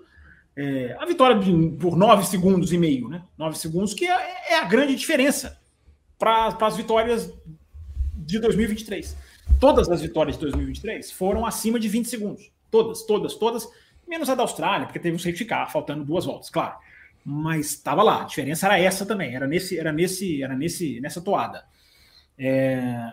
No Canadá, pela primeira vez não foi. No Canadá, pela primeira vez não foi. É... Por quê? Porque a Red Bull teve, como a gente já explicou aqui, diversas vezes, tem recorte no canal, falando da suspensão da Red Bull. A Red Bull é mais gentil com o pneu. Nas pistas em que todo mundo está sofrendo para poupar, para não deixar superaquecer, para segurar, para sustentar o pneu ali, a Red Bull tá suave né, na nave, como diria o outro. É, mas aí isso aí tem uma virada. Quando, quando você tem que ser agressivo com os pneus. E ser agressivo com os pneus era, era interessante no Canadá. Era mais interessante no Canadá ser agressivo com os pneus. Não é ultra agressivo, mas era mais interessante ser agressivo no Canadá. Então, uh, isso acabou, digamos assim, atrapalhando a Red Bull mais atrapalhar a Red Bull, mas é isso, né? Como eu falei na abertura do programa. A Red Bull atrapalhada ganha por 9 segundos. A Red Bull, num final de semana de dificuldade, pouco à vontade, até o Verstappen estava pouco à vontade, ele explicou bem detalhadamente depois da corrida. É... Dá numa vitória absolutamente é, é, incontestável. E mesmo assim, né? Ele, o Verstappen, se eu não me engano, dos 9 segundos e meio, 5 segundos ele põe no último stint. É, ou seja, tinha ali, né? Tinha ali. A Red Bull não estava, a Red Bull não foi, não foi, não foi ameaçada. Mas o Verstappen fez uma sacada genial no qualifying. A sacada do Verstappen não foi só dele, né? Mas a, a, a, dar duas voltas ao invés de uma e voltar para o box acabou sendo preponderante naquele qualifying. É, aquele, aquele qualifying de seca no mole. A gente teve um Q1 de um jeito, o Q2 de outro, o Q3 de outro, completamente. Cada, cada Q do qualifying foi, foi uma situação, né? Um molhado, um secando, um pneus um seco. É, foi muito interessante. E a sacada do Verstappen no final foi ter dado duas voltas. Enquanto todo mundo deu uma volta e voltou, o Verstappen apostou. Não foi só ele, não. Teve mais gente, mas me fugiu aqui agora. Mas a, a, a volta dele, a, a, dupla volta dele, foi o que botou ele 1,4 na frente de todo mundo. A diferença dele no qualifying foi, foi gigantesca por causa desse, desse oportun, oportunismo. E na corrida foi isso, Raposo, para a gente não deixar passar essa parte, essa parte técnica, porque essa mensagem do Matheus é muito interessante né, essa parte técnica que foi que foi o lado dos pneus. Que nesse, nessa corrida você teve uma estratégia muito ampla de pneus. Você teve gente que largou com duas, teve gente que fez duas paradas, teve gente que fez uma. Né, Ferrari, Pérez fizeram uma parada só. Você teve o Albon que fez uma estratégia diferente e, e se deu muito bem. Então nessa corrida os pneus estavam, digamos assim, é, vivos. Não era esse negócio de quem consegue manter a borracha, não, não superaquece de, outro, de maneira nenhuma. Não, esse final de semana foi bem diferente. Então isso mudou a, a, a lei, digamos assim, da corrida. É a pergunta que fica até que ponto, né? A Red Bull, enfim, deu seu máximo, anda dando seu máximo. Até que ponto esses 9 segundos são reais? Até que ponto é isso? Eu, até que ponto poderia, enfim, ser mais? Até que ponto aquele pássaro, né, que foi atropelado, pode também ter influenciado nesse ritmo aí que, que, que da, Red Bull? Ah, o é, fato é. é só, só, só para pegar o gancho que você está falando, Raposo, nessa corrida, a análise que muita gente faz é de que não, não, não, não houve o, o poupar. A Red Bull estava, ela estava fazendo o que todo mundo estava fazendo. O que, que todo mundo estava fazendo? Acelerava uma, duas voltas, segurava um pouquinho, porque estava todo mundo com medo do freio. Tem até um rádio da, da, da Mercedes, né, falando para o Hamilton, olha, o Alonso está com problema de freio. Não era, o problema não era de freio mas indica a Aston Martin teve lá um erro de leitura de combustível e ficou falando para o Alonso é, fazer o lifting Isso. coast, né? O que eu achei é. bem estranho, né? Com, com algumas voltas de safety car. Você Não, mas era um problema, pois é, exatamente. Era, era, problema, era um problema na medição. Depois eles viram que não tinha, não tinha, não existia nenhum problema. O problema Isso, era né? no em quem, quem dava informação. É, é foi isso. Mas aí, por que, que a Mercedes fala para o Hamilton? Parece que é um problema no freio. Porque o freio era o medo. Então, Raposo, todo mundo, e aí vem a pura. Eu acho que os nove segundos, eu acho não, né? Estou pegando análise de, de, de, várias informações que eu peguei. Os nove segundos são genuínos, eles são genuínos, mas é, não, não, não, quer dizer nada de, de, problema, não quer dizer nada de que aí fica aquela questão, né, Raposo? As atualizações da Aston Martin, as atualizações da Mercedes, não, porque a diferença cair de 20 e tantos, que é a média, para 9, as atualizações teriam que ser ultra potentes Claro que nessa diferença de 9 segundos, ao invés de 20, você pode ter um pouquinho sim das atualizações. Um pouquinho você pode ter. Um décimo, dois décimos. Mas a discrepância para os outros finais de semana é tão grande que a leitura é. Essa leitura não é nem minha, gente, é de engenheiros. Uh, a leitura é.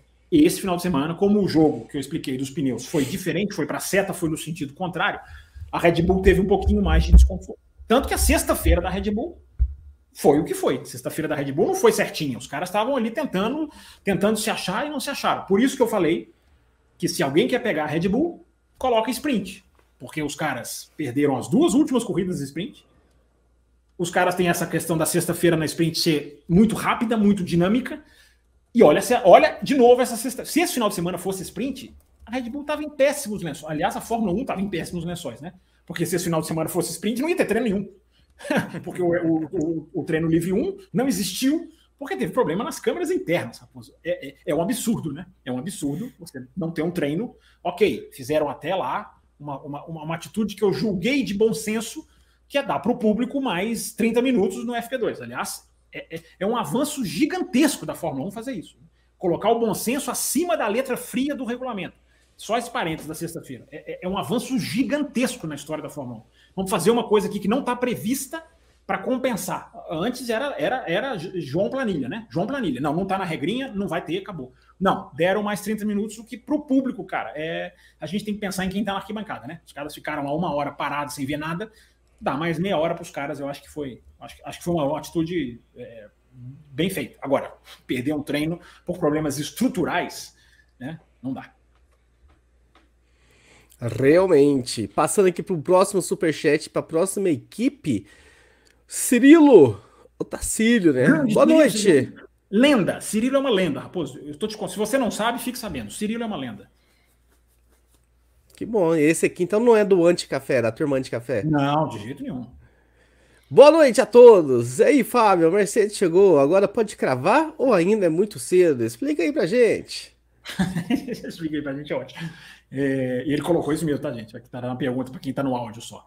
É, rapidinho sobre a Mercedes. Eu acho que essa, essa, essa aconteceu o que a gente previu aqui na semana passada, né? É, uma pista bem menos favorável, mais favorável a Aston Martin. Isso foi falado aqui no Além da Velocidade da quinta-feira, inclusive. Uma pista era, era mais Aston Martin, foi mais Aston Martin. É, mas eu acho que aonde a Mercedes se colocou, eu acho que é bem interessante. Eu acho que é bem interessante a gente analisar. A proximidade da, da Mercedes com a Aston Martin, para mim, é promissora. Porque esse circuito era anti, digamos assim, anti-características da Mercedes mesmo. Curva de baixo, os caras não são tão bons, é, tração, os caras não têm muita velocidade reta. Estava é, vendo aqui os speed traps. Então, essa pista era não Mercedes. Então, ela fez um bom papel. Mas aí, Cirilo, eu peço calma, porque quem estava muito bem na sexta-feira era a Ferrari. Quem desenhou performance na sexta-feira foi a Ferrari, não foi a Mercedes. A Mercedes liderou o treino e eu vejo um monte de gente, nossa, foi totalmente circunstancial. Porque, como estendeu a sexta-feira, o único treino que existiu passou a ter uma hora e meia, a evolução da pista era gigante, então fazer tempo no começo do treino e no final era absolutamente decisivo. Enquanto Red Bull e Ferrari fizeram primeiro as voltas rápidas, para depois fazer o long run com a pista já emborrachada, a Mercedes fez o contrário. Ela começou simulando corrida, isso é long run, e no, e na, no final do treino, com a pista já muito emborrachada, nós, nós lemos aqui uma pergunta do Carlos Raposo, ele perguntou características técnicas de Montreal. Eu li aqui a, a Track Evolution na Pirelli, de 1 a 5, 5. Ou seja, é a pista que evolui demais, porque não é uma pista normal, não é uma pista fechada, é uma pista que borracha vai fazendo toda a diferença. E a Mercedes pegou essa hora. A Mercedes pegou o finalzinho, fez a borracha, mas toda a simulação, todas, e olha, Raposo, eu fui atrás disso aí, viu? Toda a simulação da sexta-feira era a Ferrari, era o melhor final de semana de 2022, de 2023 da Ferrari, que estava desenhando. Aí vem a chuva, joga tudo por água abaixo, a corrida, enfim, aí mudou tudo. Mas a performance da Ferrari na sexta era superior à da Mercedes. Então eu estou falando isso para responder ao Cirilo, de que calma, Cirilo. Acho promissor o nível. Aconteceu o que a gente previa, Cirilo e apoiadores e ouvintes. Uh, Cirilo, que é apoiador também. Uh, aconteceu o que a gente previa. As atualizações melhoraram a Mercedes. Ficou claro no Canadá. Mas não a ponto de ser o que foi em Barcelona todo final de semana, como a gente avisou aqui também. Dá para se empolgar, Will Bueno, com essa Mercedes aí? Vai dar trabalho para Aston Martin? Ferrari nem se conta, né? Acho que a Ferrari saiu dessa equação. Ah, eu, eu acho, eu acho, eu concordo né, com, com, com Campos, é, então, eu concordo com Campos, né, de que, de que é, a impressão que deu aqui, a Mercedes vai se aproximar mais da Aston Martin, que a gente vai ter mais, é, e, e, tem uma coisa importante também, né, é, a partir desse, de, desse, do próximo mês, é, elas vão ter ali praticamente o mesmo tempo de turno de vento, né, a Aston Martin não vai ter mais aquela vantagem que ela tem, né, de ter sido, é, vantagem, né, de ter, ter sido a sétima ano passado e ter mais, ter, ter mais tempo de, de, é, de uso de, de, turno de vento para é, colocar no seu carro. É, então, eu acredito que vai, que, que, que vão se aproximar né, as, as, as, as, equipes e que vão, vão, vão brigar. Mas em relação à Red Bull, acho que a distância realmente vai, vai, vai continuar grande, né? Porque, como a gente falou, né? É, era uma pista, era uma pista que estava é, mais é, é, uma pista um pouco mais anulada, onde a Red Bull ela tem uma suspensão que ela é um pouco mais, digamos assim, mais, mais dura, mais rígida. Uh, então ela tem um pouco de dificuldade nisso e ela tem essa, essa dificuldade de encontrar é, a janela certa de temperatura do pneu. Uma pista mais fria, então ela teve dificuldade. O que, o que acabou sendo o contrário da Ferrari, né? A Ferrari é, ela tem essa, esse, esse desgaste de pneus alto, mas nessa, nessa, nessa condição de pista, Uh, isso, isso não foi problema, não foi problema. É. Porque... Essa, pista, essa pista é muito parecida é. com o Azerbaijão, né? É curvas Exato. de baixa. É, é, é, é, é circuito que, é circuito em que não é de destruir o pneu, é, é muito Ferrari, né? Por Exato. isso que ela estava bem à vontade. Né? Exatamente, porque assim, você, você, você tem é, longas retas e você tem curvas, as curvas são curvas é, de baixa. Assim, são curvas. É, porque a curva, quando você faz a curva em alta velocidade, isso joga uma pressão, uma, digamos assim, uma, uma energia, podemos dizer assim, a mais para o pneu que acaba desgastando o pneu. Em curvas de baixa, você, você tem é, é, essa, essa, essa vou chamar de energia, que, que é jogada no pneu, é menor. Né? Então, e com a temperatura mais baixa, você você também não tem, é, o, pneu não, não, sofre tanto, então isso acabou meio que amenizando né, o problema, esse problema crônico da Ferrari. É, o grande problema né, que, o, que as equipes estavam tentando ali é, administrar foi aquilo que a gente falou do, do, do superaquecimento de freio, porque você tem longas retas é, e muitas curvas de baixo, ou seja, você, você faz bastante, tem, tem freadas bem fortes, né, e isso acaba pode acabar superaquecendo o freio. Uh, e é então... fechado, né? Oi? Como, como assim? E é fechado, os muros são. Assim, os muros sim, sim, não favorecem a refrigeração do freio. Né? Exa exatamente, né? Então, então foi essas, essas características né, que fizeram com que, com que a Ferrari tivesse bem, né, apesar a Ferrari, se ela tivesse largado mais à frente, eu acho que ela seria um fator mais interessante, poderia ser um fator mais interessante na corrida, uh, e essa aproximação de Mercedes com Aston Martin. Embora né, a Mercedes ela tenha, o próprio Hamilton falou disso, inclusive na, na salinha lá, né, é, no papo dele com o Verstappen, ele falando né, que, que eles são muito ruins em, em, em curvas de baixa, eles têm, é, é assim, eles a curva de baixo, você, você tem uma freada forte e você precisa ter uma retomada. Né? E, e, a, e a, o, o, que o Hamilton né, ali falando é, é, é, a parte traseira do carro ela é meio instável e você não tem muita, muita tração, muita retomada para voltar para a curva. Né? Porque mais importante do, do que você é, é conseguir acertar uma freada é, para fazer a curva, uma curva de baixa velocidade, é a retomada. É você, até a, a gente que é, aqui convive com, com o mundo do kart aqui, os pilotos de kart, né, que, que dizem né, que é bem parecido, a experiência é mais parecida com Fórmula 1, fala assim: ó, é mais importante você adiantar a freada é, e, e, fazer a curva e conseguir é, reacelerar antes do que você frear muito em cima e demorar para reacelerar. É, então, esse, esse é um problema ali pro, que a Mercedes tem né, com, com curvas de baixa. É, mas vamos ver, vamos ver como é que vai ser nas próximas, nas próximas corridas. A Áustria é, é, um circuito que ela, que ela tem também bastante reta, ela tem algumas curvas de alta e tem curvas de baixa, então vai ser, vai ser interessante, vai ser interessante a gente ver é, onde, é, onde que está ali Mercedes e Aston Martin, se realmente estão mais próximos. Muito bem, tem mais superchat pra gente trazer na tela. Você já sabe que a forma mais fácil e rápida de ter a sua pergunta respondida aqui é mandando, participando sobre, com o superchat, que você pode enviar tanto pelo, tanto pelo YouTube quanto pelo Pix, que é o café com velocidade gmail.com. Pelo e-mail, faça assim como fizeram o Matheus, o Fábio Neymer, o Lux Ney, o Matheus Costa, que a gente vai colocar aqui na tela ainda, e alguns outros que já foram lidos e lembrando, se você chegou até aqui e ainda não deu o seu like, deixa o seu like, é a forma mais fácil de você ajudar o programa. O YouTube vai perceber a relevância da live pela quantidade de lives e vai distribuir ainda mais. Então é o momento de você deixar o seu like. O Matheus Costa, Fábio, mas a Mercedes ter sido a primeira a fazer o long run também tem que levar isso em conta. Pegou pista verde em relação à Ferrari. Sim, por isso que eu não estou considerando o long run da Mercedes na sexta-feira, porque há essa discrepância mesmo. É... Agora, o da, o da Ferrari foi ao mesmo tempo do que o da Red Bull, Matheus. Então foi muito próximo. O long run da Ferrari foi muito próximo do da Red Bull. Muito próximo mesmo. Isso é garantia? Não é garantia. Mas ali você compara. A Mercedes não. No final das contas, eu concordo com você. Tanto que eu não comparei o long run da Mercedes, porque foi feito numa hora completamente diferente. Tanto a volta rápida quanto os long runs. É isso aí. O Fábio Neymer, seu xará. Para você, Will, essa, responder primeiro, já que o Fábio Campos está respondendo muito.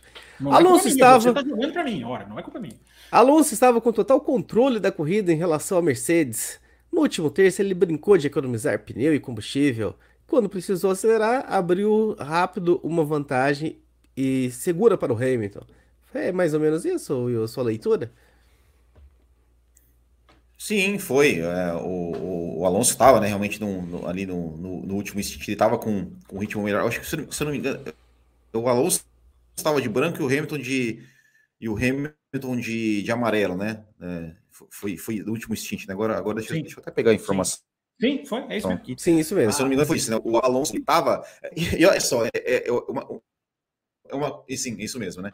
É uma coisa que eu acho. É, que eu acho que, eu, que assim que que, que, me admira no Alonso é que o Alonso, eu não sei, claro, que ele fala isso também para jogar para a galera, mas ele estava pensando assim: não, eu quero ganhar a corrida, porque na cabeça dele, ele fazendo um stint, o último stint com, com pneus brancos, enquanto é, Verstappen e Hamilton fazendo de pneus amarelos, na cabeça dele ele estava pensando assim: bom, o Verstappen vai, vai, vai, digamos, desgastar mais os pneus e eu vou ter uma chance de, de atacar né, o Verstappen no final, algo assim. É, é, claro que ele fala isso jogando para a galera realisticamente. É, óbvio que ele não pensava, não pensava nisso, é, mas em relação ao Hamilton, sim, ele estava com pneu, com pneu, com pneu branco. É, a equipe, né, ele estava com uma distância ali, digamos, é, segura em relação ao Hamilton no final. A equipe deu a, a, a, a mensagem para ele da, da, questão do combustível, ele deu uma segurada. só que depois a equipe, a equipe começou a falar ó, que o Hamilton começou a virar muito rápido, né? Começou até fazer volta mais rápido, começou a virar muito rápido, começou a se aproximar, começou de fato a, a, a, a se tornar uma ameaça ali para o Alonso e a equipe avisou: ó, o Hamilton tá a 1.9 atrás, atrás de você. É, aí o Alonso falou, ok, ó, o Hamilton tá atrás de você. Aí o Alonso falou, não, eu sei, deixa comigo. E aí o Alonso conseguiu ali dar uma, dar uma esticada e manter a margem, a margem segura e não, não correr o risco de perder a segunda posição. Uh, mas eu, é é, é, é, eu acho isso, isso é um destaque que eu faço. Né? Assim, você vê a briga, né, a disputa dos dois, você vê os dois é, ali pilotando em alto nível, querendo, querendo vencer, querendo, querendo disputar, querendo né, sempre alcançar o melhor resultado, preocupado em, em, em, em quem sabe tentar alcançar a Red Bull para brigar lá na frente. É, e é sempre interessante quando os dois se encontram na pista, né? Quando, quando um ultrapassa o outro, né? Quando o Alonso vai lá, ultrapassa o Hamilton, o Hamilton tenta pegar o vácuo ali para tentar o contra-ataque. É, isso é muito legal, mas realmente o que o, o, que o ouvinte comentou aí é, faz todo sentido.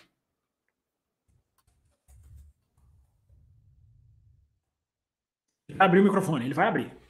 Algum Confia comentário a mais, Fábio Campos, é. para o Fábio Neymer não ficar triste por não ter não, só, só, só, só. Aquilo que eu falei mesmo. Ah, não, aliás, não, desculpa, desculpa, eu estou confundindo do anterior, né? É, não, isso, isso que eu disse nada, nada, nada acrescentar. O Alonso usa muito rádio, cara. Eu acho que aquele rádio do Alonso era mais pro povo, pro povo. Tudo bem, o cara vai tentar forçar para ver se tira alguma coisa. Não é que ele tinha desistido da corrida. Mas quando ele vira e fala, eu quero ganhar a corrida, ele tá. Ele vai, ele, ele vai jogar, cara. O Alonso, se ele brigar pelo vice, e ele tem grande chance de brigar para ser vice-campeão do mundo, ele vai fazer uma publicidade disso aí que podem esperar. Fora aquela, aquele teatro dele, né? Na saída do pit com, com o Hamilton na frente dele, balançando o carro e tudo mais. Como se... Nossa, aquele foi feio, né, cara? Aquilo, aquilo, aquilo que o Alonso fez é um jogador de futebol que toma uma bolada na coxa, põe a mão na cara e sai rolando. Meu, quando o jogador de futebol faz isso, é nojento. Devia expulsar o cara, tão nojento que é. O que o Alonso fez foi mais ou menos isso aí mesmo. É. Matheus Costa, muito obrigado, Matheus Costa, pela sua participação no programa de hoje, com, com, com suas é perguntas, com seus é verdade, Grande Matheus, isso aí. Enfim, além de colaborar com o programa, com, com, enfim, é, colabora também com a condução, assim, as suas perguntas muito boas aqui, tá ajudando a gente a desenvolver o programa. Muito obrigado mesmo. O Toto falou que finalmente tem correlação CFD com o carro. Prometeu mais duas atualizações até as férias. Vendo o desempenho Mônaco-Canadá, dá para cravar que a Mercedes evoluiu? Esperança de dois semestres mais disputados? Segundo semestre mais disputado. É... Evoluiu. Eu acho que evoluiu. Mas a quantificação dessa evolução é que é difícil, Matheus. É esperança de segundo semestre mais disputado? Eu não tenho, porque a diferença é muito, muito grande. É, se você está dizendo mais é, disputado com, se... Aston, com Aston Martin. Aston Martin. É, aí sim, aí, aí esperança total. Aliás, é aquela coisa, né? Se não fosse o Verstappen, esse o campeão mundial desse ano era para sair em Abu Dhabi. Ia sair na última corrida do ano, não dúvida. Se não, se não fosse o Verstappen, se você tirasse o Verstappen, né? Aquele negócio sim, né? É, porque a, a, a diferença de, de, de, de, o rodízio de performance entre Aston Martin e Mercedes e Ferrari um pouquinho menos, mas nesse final de semana os caras vinham fortes se não chovesse. É, é, é, grande, é interessante. Então era, era o campeão do mundo seria decidido na última corrida, sem dúvida nenhuma, se não fosse o Verstappen. Muito bem. Zerando aqui os nossos superchats que ainda estamos na fila. O Antônio Júnior, cheguei agora. Só para atualizar a galera aqui, temos 14 da meta de 18. Será que a gente bate? Cheguei agora, podem ter falado disso já, mas no pit stop do Russell caiu um pneu e a transmissão comeu mosca e ninguém viu, nem punição. Bom, eu acho que eu comi mosca nessa aí também. Eu também. Não, mas, mas, mas, mas, o, mas o pneu, o pneu que caiu é, é, era, o, era o pneu que, que tava, que tava, é, tava destruído pela batida, né? Não era, não foi um pneu que ia ser, que ia ser trocado ou que ia o, o, que, o, que, o que foi colocado. Era ah, ele tá falando, que... tá falando bate o pneu e o pneu sai, mas isso não é punição, não. É, então, exato. O que eu, o que eu acho, que eu, assim, eu, eu confesso que eu só vi, eu só vi, só fui ver essa, essa imagem hoje. Uh, e pelo que eu vi, é assim, quando o Russell tá chegando nos boxes, é, o pneu que, que foi furado, foi destruído ali pela batida, é, solta e, foi, e vai parar lá no box da Ferrari. Mas acho que isso não é, é punição por quê? Não, não é punição, não. É. É, aliás, parabéns à direção de prova dessa vez. Muito, muito, muito, muito bom senso no Canadá, ao contrário de 2019. Dessa vez, muito bom senso, né? Porque várias investigações ali dessa saída insegura, só porque o cara põe o pé no freio. Nossa, não pode pôr o pé no freio. Então, parabéns à direção de prova. Muito, muito, eu acho muito. Teve muito bom senso nesse final de semana. Tomara que seja uma, o início de uma e fase. A punição, e a punição do Norris? É, a punição do Norris é aquela, né? Do, do, do, de frear, né? É, essa, tem, essa é normal. Concordo, essa, eu concordo. Tá certo, né? Se ele fez, a gente tá não certo. vê, né? Eu não, eu não vi a câmera on board, enfim. Dizem que ele estava 3 e de repente passou a 9, que ele botou ali 5, 6 segundos. É, essa punição não, é, dá, porque isso é, isso é, isso é, isso não dá para fazer, né? Toda vez que tiver um companheiro perto, na frente, você vai frear o pelotão para separar. Essa punição é, é correta, na minha visão. Na minha também. Então, enfim, demorou para ela começar a acontecer, porque realmente vira antidesportivo mesmo, né? Começa a fazer isso, então. Agora, é, a, a punição a, boa. É, é, e agora sim, só, só, só, só para falar, é, não, não que eu esteja reclamando, né? Foi, foi muito bom. Tomara, tomara né, que, que continue assim. É, a, a, disputa final ali do, do, do Norris com o Ocon é, não teve nada, né? E sendo, sendo que na, na corrida anterior lá puniram o Tsunoda por, né, por, é, por, por, por, nada, né? Contra o Zou também. Lances bem parecidos, né? Puniram o Tsunoda lá, lá na. Foi na Espanha mesmo, né? É, e, e essa aí deixaram correr e tá certo, é isso aí. Disputa de corrida.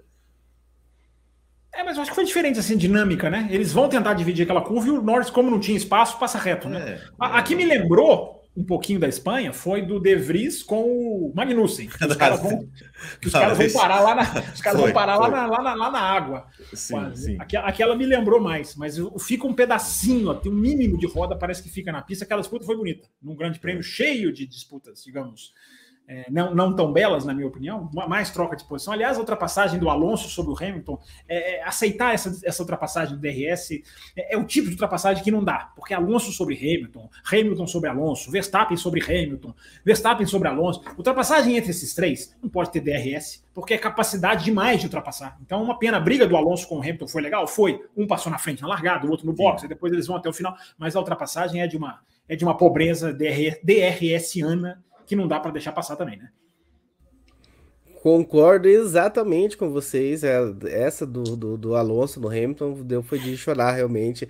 O Hamilton até tentou, mas enfim, não, não, não teve hum. carro ali para de, de, brigar na sequência. Até porque né, o Alonso fica com DRS na, no complemento ali da, da volta e consegue dar uma escapada por essa regra de detecção, né? Do ponto de detecção do DRS. Ah, Daqui a pouco, só lembrando, pessoal da faixa extra forte Cappuccino e Premium, nós vamos ter um programa extra, né? Então a gente vai fechar aqui. Tem mais um superchat pra gente ler, mais duas perguntas que eu quero fazer aqui pro Fábio Campos e pro Will Bueno. Então daqui a pouco, você já sabe disso. E o link, inclusive, já foi mandado lá pro grupo. Quem, quem deu olhada no grupo, já tá lá o link do, do YouTube. Daqui a pouco vocês entram nesse link e a gente vai começar. Você que talvez é apoiador da faixa a café com leite, pense aí numa migração de faixa. Enfim, por um, alguns reais a mais por mês você migra de faixa e começa a ter programas extras também. Todas as segundas-feiras pós-programa. Mas eu não quero encerrar, já que a gente está caminhando para o fim, Fábio Campos. A não ser que a gente bata a meta nesse finalzinho. Eu não quero deixar que a gente feche esse programa sem que a gente fale de dois pilotos. E aí eu quero que vocês dois falem desses dois pilotos.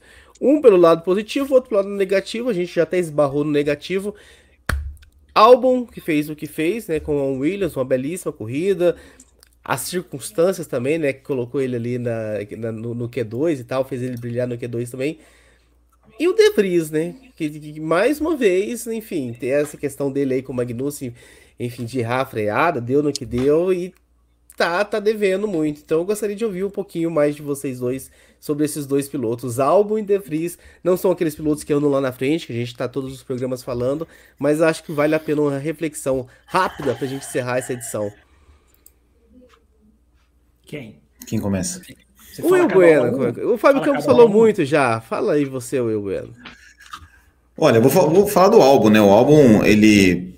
Ótimo final de semana do álbum. Né? Conseguiu. É claro que a gente tem, a gente tem sempre aqui fazer né, a análise né, das, das, das, circunstâncias, né, sem, sem de maneira nenhuma tirar qualquer mérito.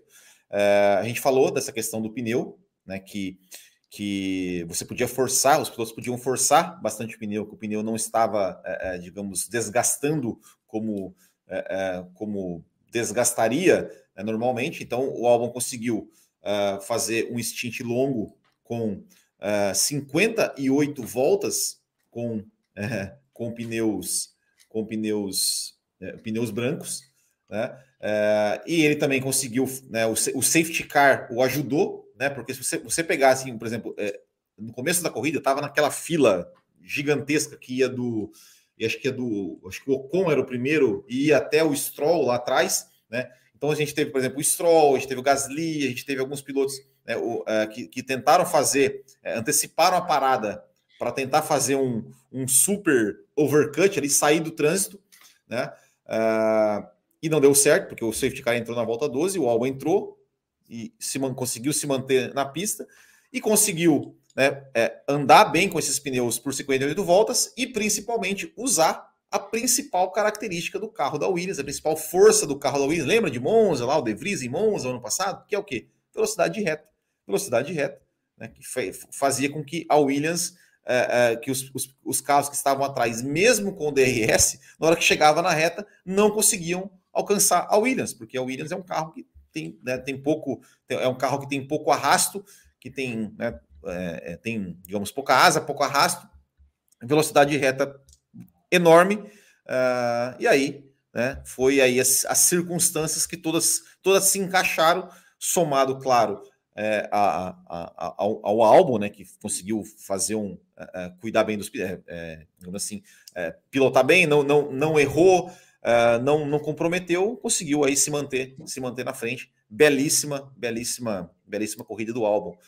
e sobre o De Vries, né, teve, aqui, teve a disputa ali dele com o Magnussen, né, que, que enfim, foi, foi uma, uma, uma disputa né, ali, até um roda com roda, literalmente.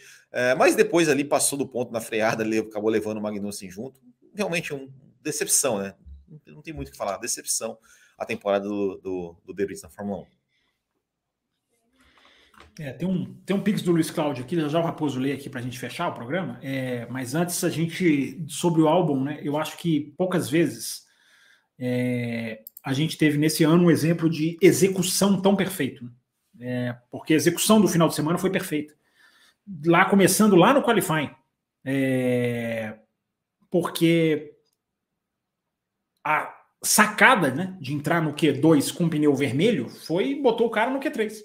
Porque quando todo mundo entrou com pneu intermediário, ele entrou com vermelho, ele entrou com pneu seco. E aí ficou dando. E ali ele fez as voltas que ele precisava. No final, quando a chuva veio, ele já tinha garantido a sua posição. É, ele liderou o Q2, se eu não estou enganado. Ele termina na frente. Nem o Verstappen consegue pegar ele. Por quê? Ele porque foi na sacada, né? Que ele, que ele consegue. E aí você vai para o domingo, e aí os caras têm outra sacada genial. Eu acho até que o safety car não ajudou muito, não, porque o safety car acaba sendo muito cedo. Ele podia ter esticado mais no pneu, no pneu amarelo. E aí ele faz o pneu branco a corrida 58 voltas. Agora, a execução muito perfeita muito perfeita. Eu acho que é uma das grandes atuações de 2023. É, eu, eu, eu, eu, acho que ajudou no, no sentido de, dele, dele não tomar o, o, um overcut, alguma coisa assim, de, dos, dos é, caras que pararam antes. Né? fazer uma parada, acaba fica meio, fica meio cedo para ele. Né? É, os outros que fizeram uma parada, como Leclerc e o Sainz, por exemplo, bancaram, né? E até, e até deu certo para eles também. Eles bancaram, não foram para o safety car. O álbum bancou, e aí faz 58 voltas. Nesse final de semana, que o pneu não estava. Né, é, é, tem isso, o pneu não estava desgastando é muito bom. Então eu acho que deu muito certo. Eu acho que é uma das grandes atuações de um piloto em 2023, nessas oito, né? Oito corridas que a gente teve. Se a gente for pegar as grandes atuações, tirar lá o Verstappen, que a gente vai achar, vai enfileirar, aí tem aquela coisa, né? Subliminar nas, outras, nas atuações do Verstappen, poupar pneu, aquela coisa meio invisível, mas que é real. Né? Essa do álbum foi bem visível. Né? Porque o cara segura todo mundo, o carro tem velocidade reta, mas não é por causa disso que é fácil. Aliás, né, quando um monte de gente vem naquele negócio, ah lá, o assoalho da Williams, que piada. E a gente fala aqui, calma, calma, porque cada carro tem a sua propriedade. Cada carro tem a sua característica. A Williams passa agora a deixar a AlphaTauri como a pior colocada no Mundial. Com esses pontos que ela ganha, ela, ela abre uma boa distância, a AlphaTauri fica em situação difícil em termos de pontos.